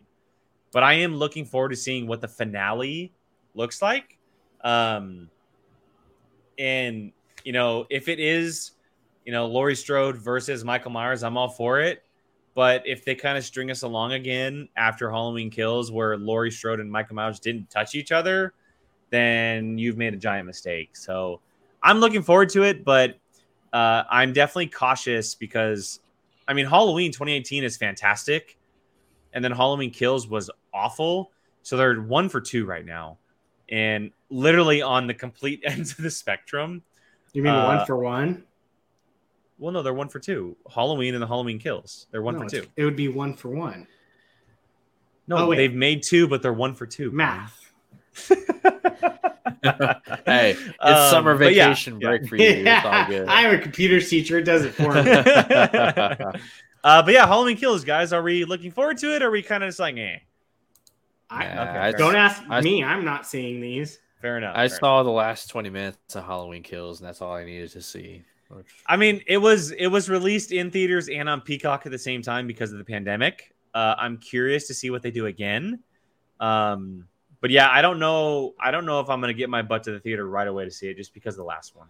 They can't. last one was the like a- Big bummer. They big can't bummer. drop the ball on this one. Yeah, if they do, it's like wow, wow, that's bad. That's bad. Yeah. All right, moving on from that weekend, we're gonna move into the next weekend, which is probably the biggest weekend uh, uh, in a few weeks. Coming into this point, October twenty first is Black Adam, the yeah. first DC film of the year. Uh, oh, uh, was Suicide Squad this year or last year? This Last is year. last year. It was Last last year. year. So yeah, uh, Black Adam's coming in hot. We have Dwayne Johnson finally Finally. portraying this character after like 15 years of No being lie. casted as him. Uh, we have a I trailer. think I was still in We high have a school when cast. this got announced. I'm Mhm. pretty sure I was in middle school. Um, we have footage of it. It is actually happening, and it is coming out October 21st. Gio, I will obviously let you start this one off. Uh, let's not spend too much time on it, but Black Adam, Yeah. sir, go for it. Um, I wish this movie came sooner, but the fact that better late than never. Um, love Otis Otis Hodge as uh, Hawkman. I'm excited for him. Obviously, Pierce Brosnan as Doctor Fate, and He's gonna for steal the movie. yeah, yeah, probably. But like, the trailer for myself confirmed that we're not going to get family friendly Dwayne Johnson, which we've been getting for the last ten years. I think since I beg to either differ. snitch Brad, or snitch or faster. Well, no, I think hope- back. I hope you're right. Don't- I don't get me wrong, you're I am- Leo. I am putting everything in. Like I am willing this into existence, Gio. That you are right. Yeah, I, I, Well, I don't think is- Jake and I have ever I haven't. championed something you've said harder than what you're I, saying. I well because I I haven't gotten that that notion in in the trailer. I mean, I think about when he's standing face to face with Hawkeye, and he's like, "Heroes don't." kill Hawkman, people." Hawkman, Hawkman. Sorry, Hawkman. Thank you. Every time I hear that, I think of Jacob and how it sounds like he's saying "hot guy." You remember? Yeah. how I always say Hawkeye. that? Yeah. Oh, I miss him. oh, I Um, was I Jake- miss that guy so much. I miss him. Yeah. But, you know, just th- that long pause before he says, I do. And we've seen it. We saw it in the very first footage at DC Fandom where he literally fries a guy while choking him. Yeah, but like, give- uh, That's what I need. I need that consistently, though. The other yes, guy. it who- needs to happen the entire movie. Yeah. no, I, I I agree. Now, Jake, I know you're a little bit, you know, cons- I'm super apprehensive. It Me too. this movie terrifies me. Terrifies me. Gio, I was because high on it's it the because first- he's not a straight up villain and more of a anti-hero who he's- does but he's- things but he- his I don't I don't want him being Venom. I don't. I want him like this dude is supposed to f- fight Superman and Shazam Venom. at some point. Yeah, they're not gonna make Venom with this movie. No, Venom is too whack and out of there, and I'm. I kind of almost wish we got an R-rated, darker version of Tom Hardy's I agree. Brock Venom, but you know what? That Oh, that- I thought you meant whatever. I, I digress. um, make no mistake, he he is gonna fight a Superman. I fucking hope it's Henry Cavill Superman, and he will fight It. Shazam. Because he's gonna be Come on. Captain Britain in the MCU. Bro, speak. No, not that. No, no.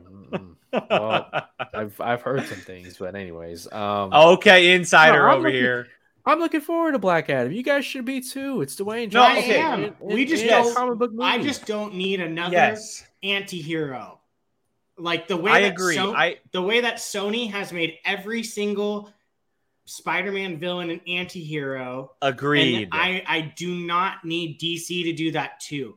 Give me I don't. Give me the villain side that they do phenomenally in uh Suicide Squad, where they're not those guys are just bad people. Like I I'm not saying you need to compare him to, but this guy, he will in the comics will F anyone up that messes with him or his country. That's no, what I need to see. I, I think that's that's what they're gonna do, but he is going to do things his way, and whether that means, you know, for his own selfish reasons or for like doing something that in our mind could be a good deed, but it crosses that line because the way he handled it is very villain like, even though he did us a favor. You know, like he's not gonna give a F about collateral damage, about oh my god, look what Superman did in Metropolis. Like Black Adam will literally go into a city. He might save the city, but he's gonna do he's gonna kill somebody for his own reasons, and he doesn't care if other people die. So Well, I hope Will that it- they stick to that. no, uh, I totally. So like I- I I, I, kind of share your guys' concerns a little bit because you know Dwayne Johnson he's he wants to hit all four quadrants, you know, with his movies, and he's a marketing genius.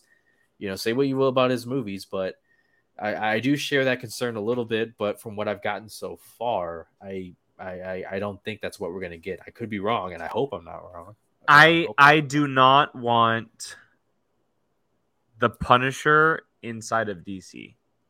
And when I talk about this, I'm both talking about the Daredevil version and the comic book version. In the comic books, there's one big moment where Captain America and Punisher fight. Well, more so Captain America punching the crap out of Punisher because of their differences of how things are handled by the Punisher, about how he goes about things right? He's still very much for the good guys, but he it's the way he goes about things. Black Adam is not a good guy. It's not it is it is so different than he needs to come off as a villain. He strictly needs to come off as a villain rather than someone who feels bad about a city being blown up so he's going to save it but not care about collateral damage. No, I want the dude to fly away if the city's being blown up. Like that that's what I need from the movie. If he's going up against the JSA, I swear to God, if he fights alongside the JSA, I'm done. I'm Well, no, done. Jake, I, I think done.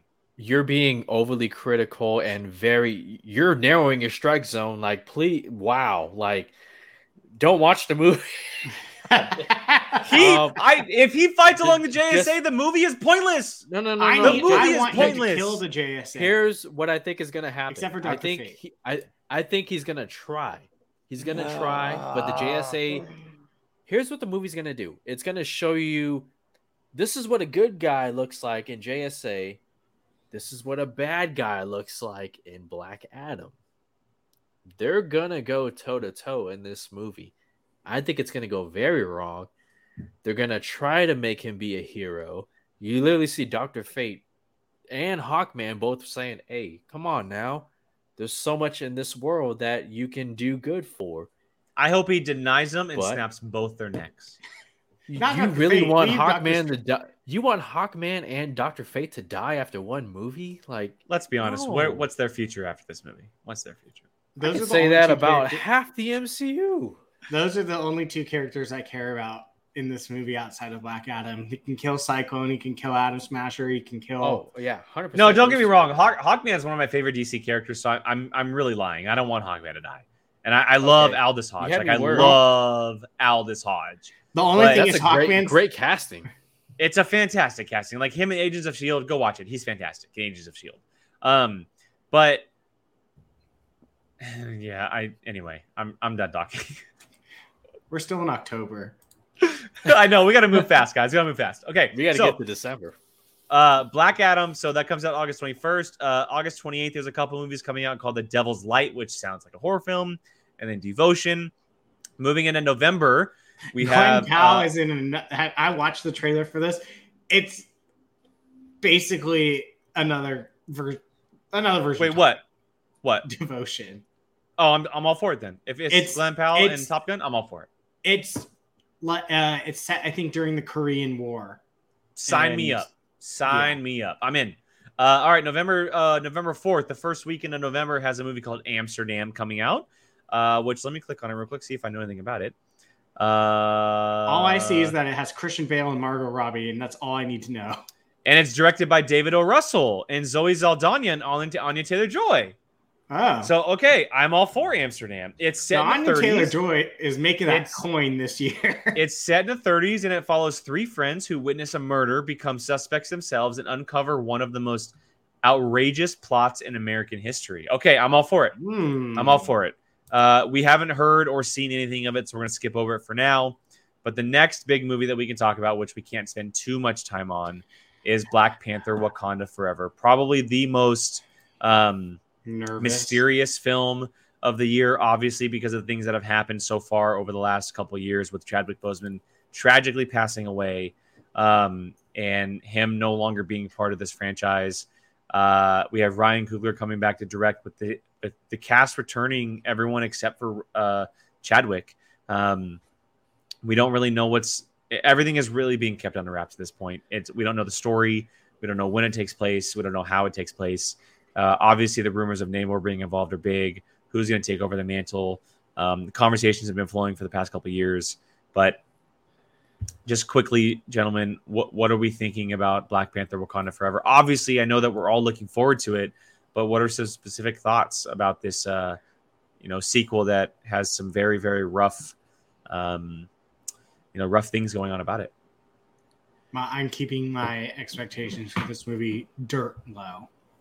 Really? Just be- Not- Uh, not bec- not because I think it's gonna be bad. I'm just saying, like, with everything that's going on, like, I I just like I'm just leaving it here. Like, I don't want to get hyped for it. I don't want to get excited because there's certain things you want to happen that you are afraid are not going to happen, and vice well versa. Well, that and knowing that T'Challa is not gonna be in it is Yeah. something that I don't think I've even gotten to the point where I'm like accepted of that yet. I mean, I mean, I haven't yeah, because we I mean, we really haven't gotten to a story that since Endgame we haven't gotten to a story that's mentioned him. Yeah, So we haven't even like touched the fact that he's no longer there. yeah. I just like, I don't know. It it scares me. I know it's in good hands. It just scares me, like because it's like, how do you? This movie just seemed to be like getting like punched in the face over and over and over again. Well, and you're speaking of the the the COVID stuff with um, COVID, yeah, COVID Chadwick, like delays, everything. Chadwick, Letitia Wright, and Letitia Wright. she- That yeah, Yeah. Letitia. Wright. It's just- yeah, sorry. it just honestly keeps And, and Andy's right. This is what we're all waiting for. It's it's it's almost July, and we have yet to see a trailer. I almost don't. They're still watch working one. Just- hard on the movie. I know. I, I, I- think that they're probably going to save it for the week of Thor. I think that's probably the time to release some kind of trailer. think Thor. Oh, I don't even think it'll be out for Thor. I think That's you the that's a- the that's the only big Disney release. you gotta Disney release slash a Marvel. teaser. A teaser. I think you have to with Thor. release something. I think Like just- maybe just like Ryan Coogler talking or the cast talking behind the scenes Oh. about the movie. I not even necessarily like, a trailer, but trailer. just something about the movie because it comes out in November. It got pushed back to this time. We know what's happened with the film. Obviously, Chadwick, that's a big deal, but also the COVID stuff, the Letitia Wright stuff. We have no idea what is happening with the movie. Uh, Starger's right. We know that Marvel's headed to Comic Con. That's also That- a big option. Good call. That's probably Like, where you see Maybe, stuff. maybe it's not Thor. Maybe it's Comic Con because it gives them a couple more weeks to kind of work on it. Um, yeah, it's it's. By just the way, I'm not pooping Very on this movie. I'm just literally like, I, Well, I no, don't know how to feel. Like Brian, it's, yeah. oh, you have someone's home. you have a lot of valid points. You know, there's so many things that could go wrong with this. I think about when Heath Ledger died after The Dark Knight, Christopher Nolan was kind of checked out. You know, The Dark Knight Rises, you could tell that, you know, it was not what he initially wanted to do. You know, Joker was going to be a part of that movie. I'm worried about that. If it, if that could happen to somebody like Christopher Nolan, it can happen to somebody like Ryan Coogler, who, you know, Marvel has a plan. You know, they they have a, uh, you know, they plant flags ahead of time, well ahead of time for these movies. And while they may adjust some things, like they did Spider-Man: No Way Home, Multiverse of Madness, and whatnot, these movies are still going to happen because it's part of the bigger universe. So there is a concern that Ryan Coogler is pushing forward. He didn't really. I mean, nobody, nobody had the the idea that something like this could even happen. You know, Kevin Feige found out days leading up to Chadwick's death. So you take that. Um, you know, Jake, how you feel about Black Adam? I feel like that's how general audiences a lot are going to feel about this movie. Like, you better get it right. You, you better pay homage, pay respect, and if you're going to include Chadwick like you do uh, a young Luke Skywalker or you know something like that, you know that uh, the the effects, whatever you're going to do, whether it's him in the the after what do they call it, the afterworld and Black Panther. I think it's just afterlife. Yeah, I'm not. I'm not sure what it's actually. Yeah, called. where, Yeah. where you know T'Challa went to visit uh, the former, the former kings, the former yeah, kings, the, the former yeah. kings. If if you're gonna have a scene like that with you know Chadwick in there, you know, and and you you better have that perfect. Um, you know, but then you look at James Wan and Furious Seven and what they did with Paul Walker's Brian O'Connor character, and you're like, okay, it can be done, and you can you can bet your ass Kevin Feige and Marvel they're paying extra attention to the post production of this movie and making sure they get it right. Otherwise, you're gonna if this goes wrong, man. It's but I mean, you know you are you're right, Gio. It's it's the most important movie they made so far. Yeah. Um, you know, it's and I know that obviously Endgame and Infinity War and all that stuff as far as story goes, bringing it ever to get everything together, but um, it is by far the most important movie they made so far because not only do they have to push the story forward for this world of Black Panther and the characters surrounding that you know mythology, but like you said, they have to um, pay respects to what came before them in Chadwick Boseman. Uh, we've only seen this twice before. Once was The Dark Knight, where Heath Ledger filmed and then he died before the release. Right. But then we saw this with Furious 7 and Paul Walker, where he died in the middle of filming right. and they had to finish the actual project. Um, there's multiple ways that they can do it. For me personally, I probably don't expect to see Chadwick physically outside of flashbacks of footage we've already seen, deleted scenes, stuff like that. A very Carrie Fisher vibe of ep- episode nine, where they only reuse footage of her rather than creating digitally new stuff. Um, but I obviously the biggest, you know, just keeping that out of it and kind of like pushing the MCU story pushing forward. The biggest question is like what happens with the character of Black Panther. And I think Um, that's for me my biggest thing. I will not feel comfortable about this movie until I know what they're doing with that character. I I agree, and and you know I I don't know how everybody else feels, but I have a specific, you know, everyone has what they want to see. Um, I personally don't want to see Shuri take over the role. I I think. Shuri is great as a character of Shuri. Uh, I don't think she needs to take over the role of Black Panther. I think there's plenty of other options. Um, both uh, M'Baku and Nakia as two great options to take over the role of Black Panther.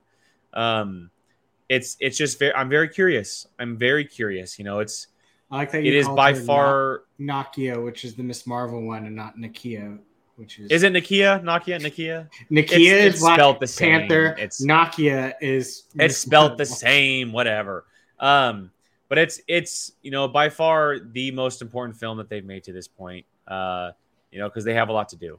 Um i will just say this as a fan you know i 100% think we're getting namor but i also 100% think we're getting the first reference of dr doom in this film. I think Probably. dr doom will be referenced whether it's latveria or doom himself but I 100% think this movie will introduce or bring to light Doctor Doom to the MCU, and uh, it's going to set up a lot of stuff going forward God. outside of the actual Black Panther stuff. That's been rumored since before he passed away. I mean that that rumor's been around for a very long time. I I, think really at this point say what Namor's I a lock heard. in. Namor's a lock. I think Namor's a lock as well. I do too. I do too. I, I I will like I said, I will not feel comfortable about this movie until I know what they're doing with that character. Personally, Question- We're not going to know until we're in we're in the movie though. So I Question, a almost- question, just to kind of move the conversation on because we do have to move on. I want to ask you guys point blank about the Black Panther stuff. Do you think you can answer simply? Do you think that the selection of Black Panther happens through a uh, a voting process of the government of Black Panther or Wakanda, excuse me, or do you think it's picked through the family slash like you know history values of Black Panther?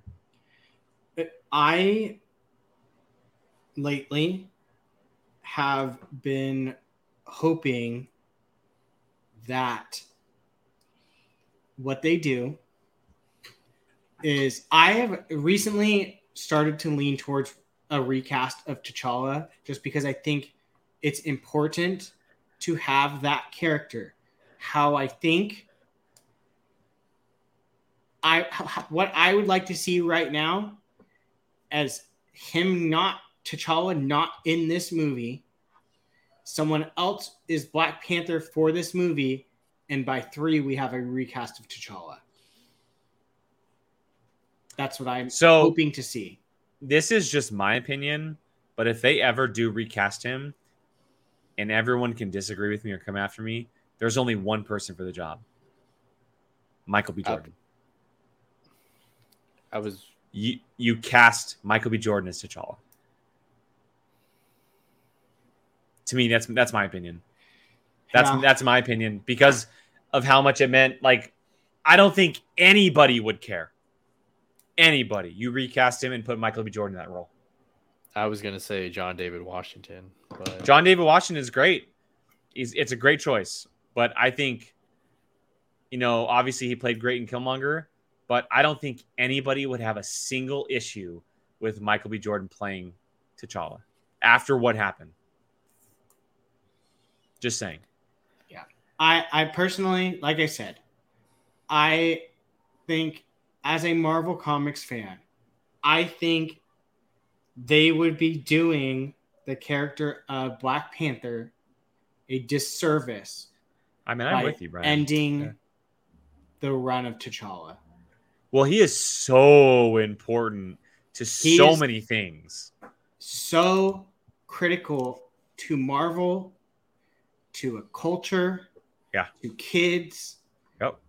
it, it's I, I mean i will never forget how devastated my kids at work were when he died and they lost that act that character and so that's why in my mind i'm praying they just don't pass it to someone else i think t'challa is a huge character that they need to Good continue point.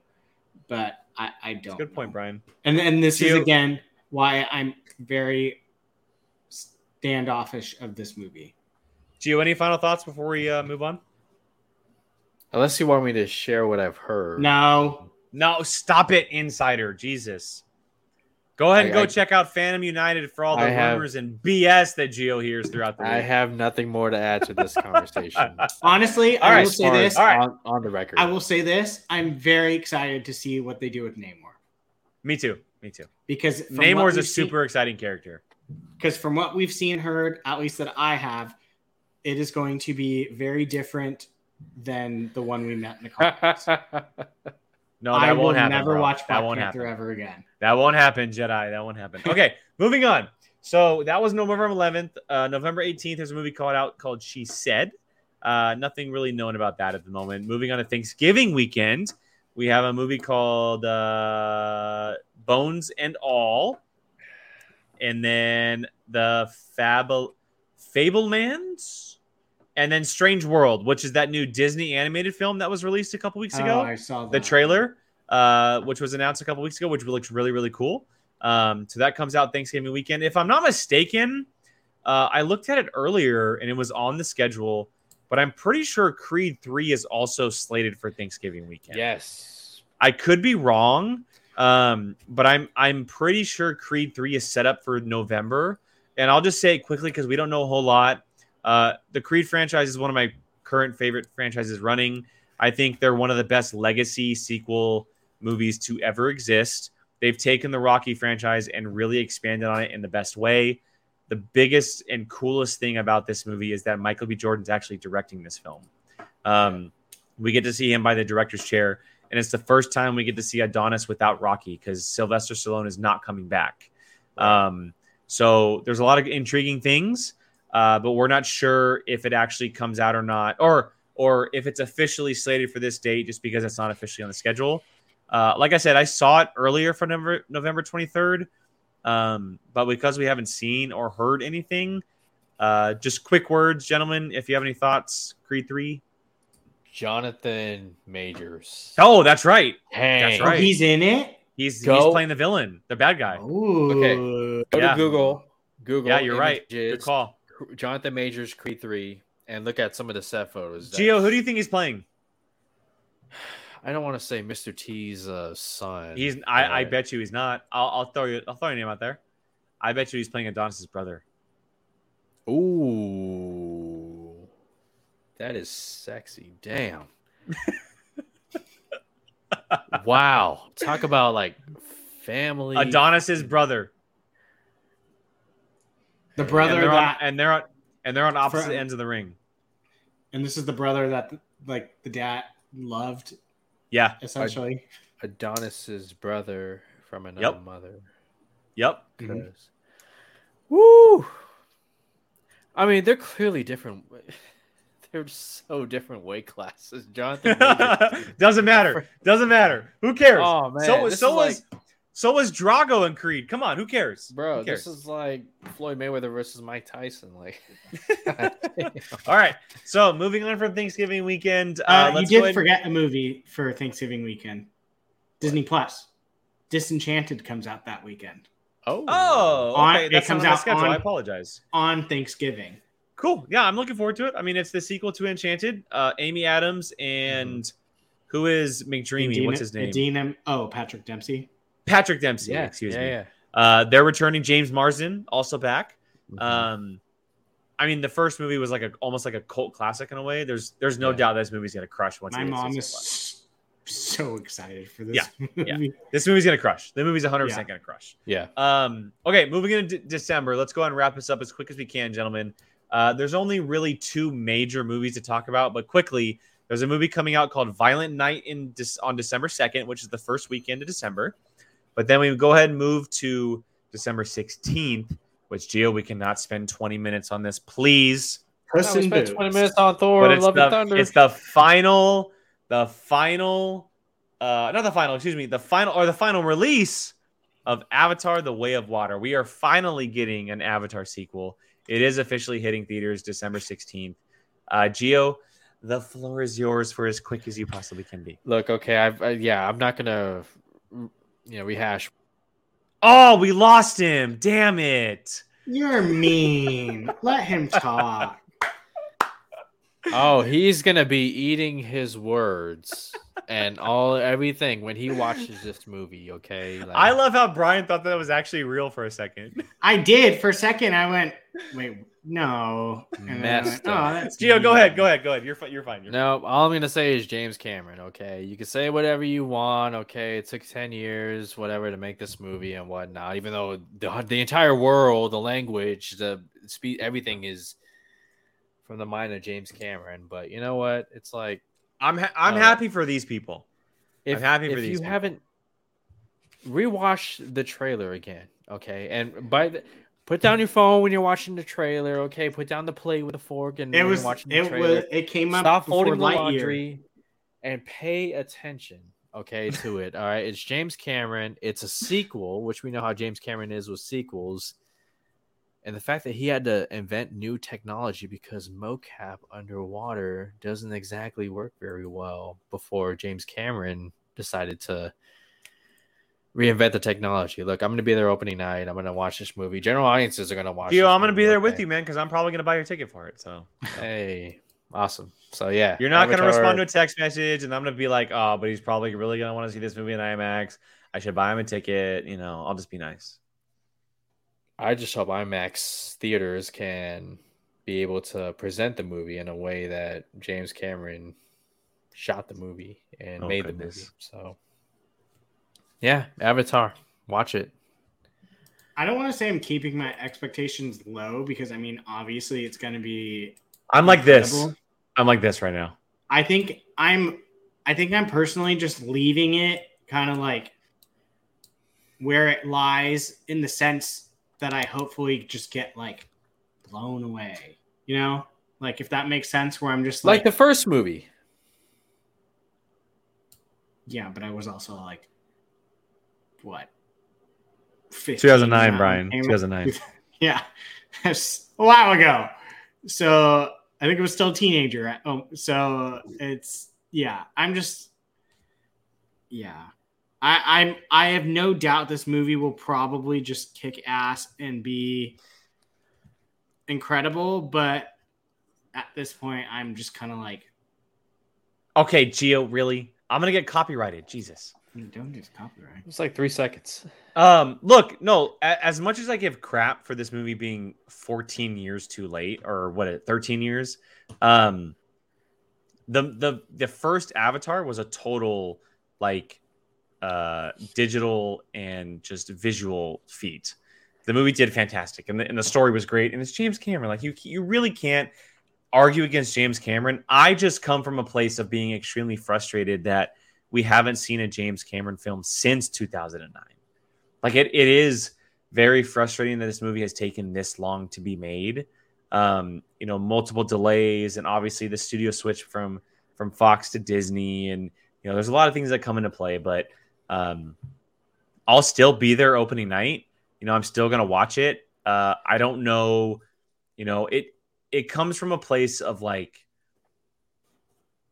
is it li- is it too little too late to release you know three or four more movies um and and i hope that it absolutely blows me away that's what i'm hoping for i'm hoping it's it's one of the best movies i've seen over the last couple years um you know i know that it's going to be visually stunning i know that because that's what james cameron sets out to do but is the actual film going to actually blow me away that's what i'm hoping for so um I'll be there sitting right next to Gio opening night. I'll even place our t- tickets next to each other. So You're gonna if it literally is sit great, next to him. so if if it is great, he can throw it on my face. I'll prove it. I'll post a picture December 15th, No. Thursday night that weekend.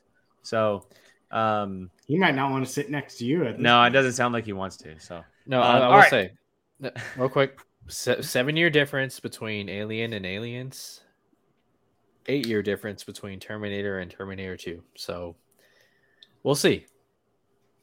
well, to the aliens reference, uh two different directors for the first two films, my guy. Just saying. Got Aliens him. better. Aliens And is better. it is better. You're right. It is better, but that is doesn't Thank take you. away Wow. difference. we agree on one directors. thing. Okay, there we go. um, all right, and then uh, moving into the second to last weekend of December, we have December 21st, which is uh, considered uh, Christmas weekend. We have I Want to Dance with Somebody. Don't know what that is.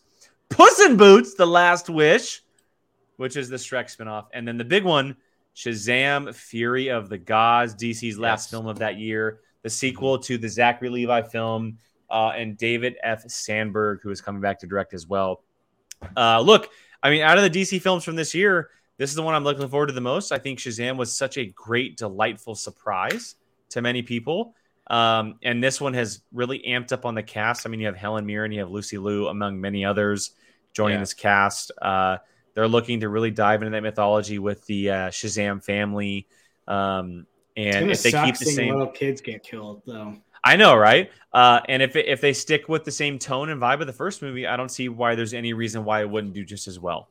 I think Zachary Levi is pretty much perfectly casted for the role of Shazam, and uh, if they're able to really capture what that first one brought, uh, I should have a great time with this one. So, gentlemen, what do you think? I'm excited for this one as well.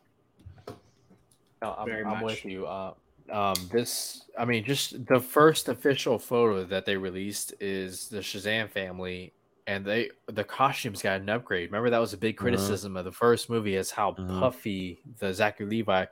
This one, it's like Man of Steel vibes. It's you know, night know and it's not- day difference. Yeah. Um, 100%. And then the fact that you have Lucy Liu, who I haven't seen on a big screen in a long I can't remember last time I've seen Charlie's Liu on the Angels. big It feels screen. like. Lucy Liu? Yeah. O- On the big screen. She, like I, she I was remember the she was time. I- in she was in something. Look up. Oh, I was looking up for you. Right. Go ahead, Gio. And Go ahead. so no, no, just everything that I'm seeing so far makes me even more excited. You know, Charlie's Angels. And then, of course, anybody who follows uh, David Sandberg on Twitter and all the the tweets that he does and how he pokes fun of other DC movies and whatnot, he's a fun person to follow. But I have all the confidence in this sequel. You know, building off the first one.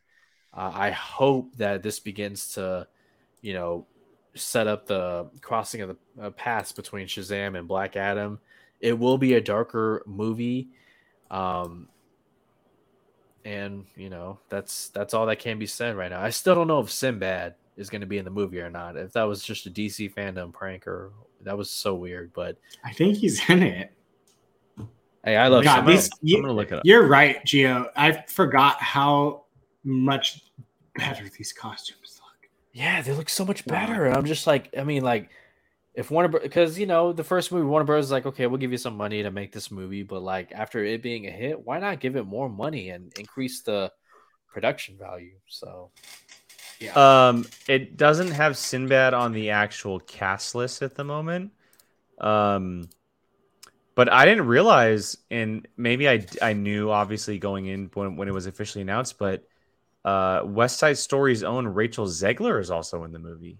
yeah, Um, which I completely forgot about or maybe just overlooked. I mean, the cast is pretty ridiculous. Yeah, she's playing Atlas uh, alongside Lucy Liu's uh, Calypso and then Helen Calypso. Mirren's Hespera. Yep. Uh, on top of Djimon Hounsou returning, Zachary Levi, Grace Fulton, Dil- uh, Jack Dylan Grazer, Asher Angel, Meagan Good, Adam Brody. I mean, the cast is ridiculous. It's a, ri- uh, DJ Cotrona who plays one of the uh, grown-up versions of Shazam family. Um, the cast Wait, is bonkers you good. said- So Atlas. Atlas is sh- on IMDb as a dude. uh, Rachel at Zegers is blank. I have it currently that she's playing Atlas, one On of the three gods. she's playing one of the gods. Yeah, no, But- I I pulling I'm pulling up a cast list right now. Are you on IMDb though? No, I'm not on it. But IMDb is a fan made website, which is why I I kind of It has. Derek Russo Russo as Atlas. And for the love of God, if you're gonna put Superman in the movie, don't I just do love the on- neck down. I love that on IMDb. There's a woman and her cast uh, act character is drunk girl.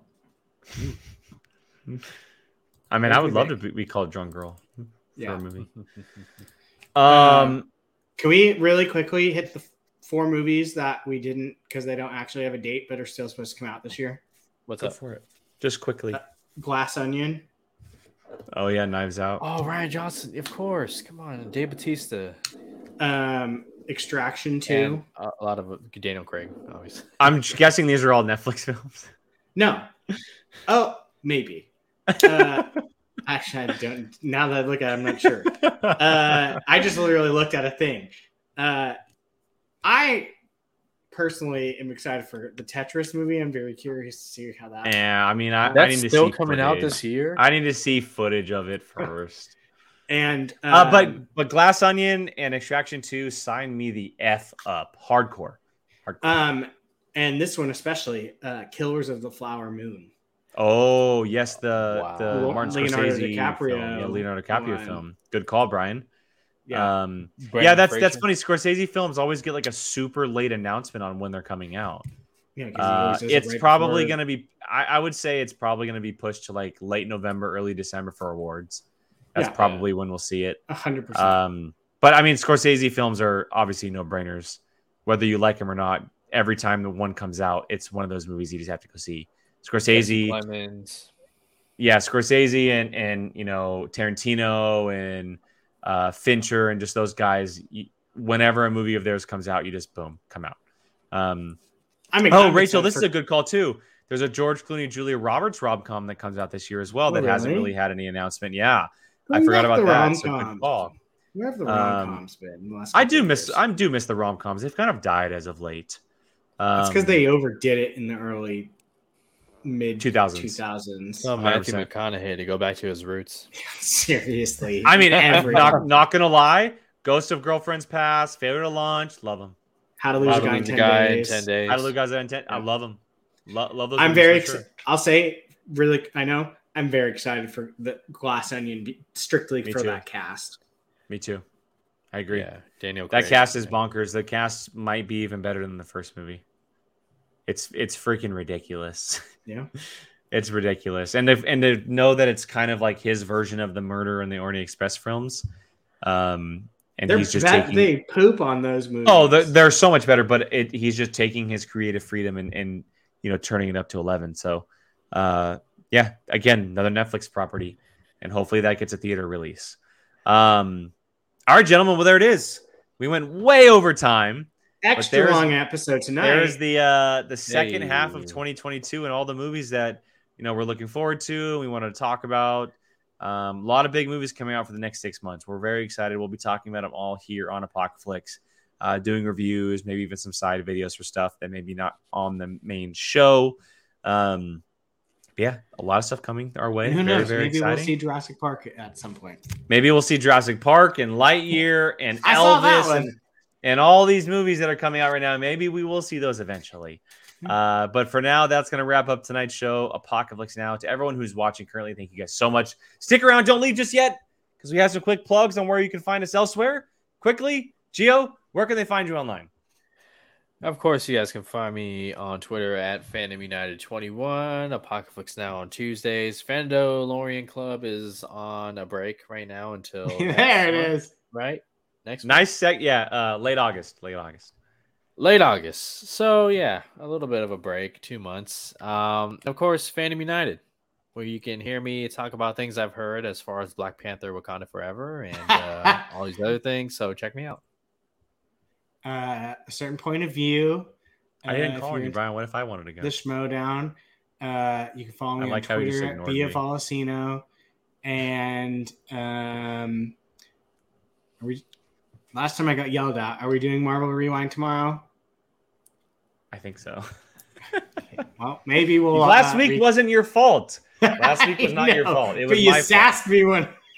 It was my fault. It was my fault. So maybe Marvel Rewind tomorrow. Check Twitter. That's It'll either be tomorrow or Thursday. Everybody, just chill, just chill. Uh, Starter, nobody cares about the flipping Blue Jays. Go away. He's saying that because Um, they're playing the Red Sox. Okay, well, go Blue Jays. Um, you can find me on POV with Brian each and every week. We're talking everything that is the movie trivia showdown. Uh, like Brian said, Marvel Rewind is weekly where we are covering everything that is Miss Marvel. Uh, the show is fantastic and we love talking about it. We have some really cool theories on stuff. Go check out last week's episode specifically. Uh, a lot of cool conversation from that one. We went off on a Um, tangent. major tangent. Uh, Oh. and like Gio said, the Fandalorian Club will be back when Andor comes back in August, uh, which will leave us with some very, very cool stuff to talk about when it comes to Star Wars. Uh, and if you're interested, you know, go ahead, Gio. What? No, no, go ahead, and then I'll ask you afterwards. Um, if you're interested, I also have my own channel called The Whiskey Jedi, uh, where I don't only do just shows that uh, revolve around uh, reviewing whiskey and talking about topics that I love to talk about with some friends, but I also am rewatching currently both the MCU and Star Wars with my fiance who has never seen them. Nice. Uh, she has never seen the prequel Star Wars films. Uh, the Phantom Menace is up on the channel now. You can see our reaction, which is fantastic. And Attack of the Clones should be coming out here in the next week or so. Um, and I can't wait to get to those. So check those out. I'd love the support. Thank you guys so much for joining us as always. Gio, what was the final word? I'll tell you. I'll ask you off off screen. Oh my Um, God, terrible. Avatar- Avatar two. Go watch it in theaters. I'm going to remove you from the stream. Thank you so much, everybody. Hope you guys have a great night, and we'll catch you guys next week.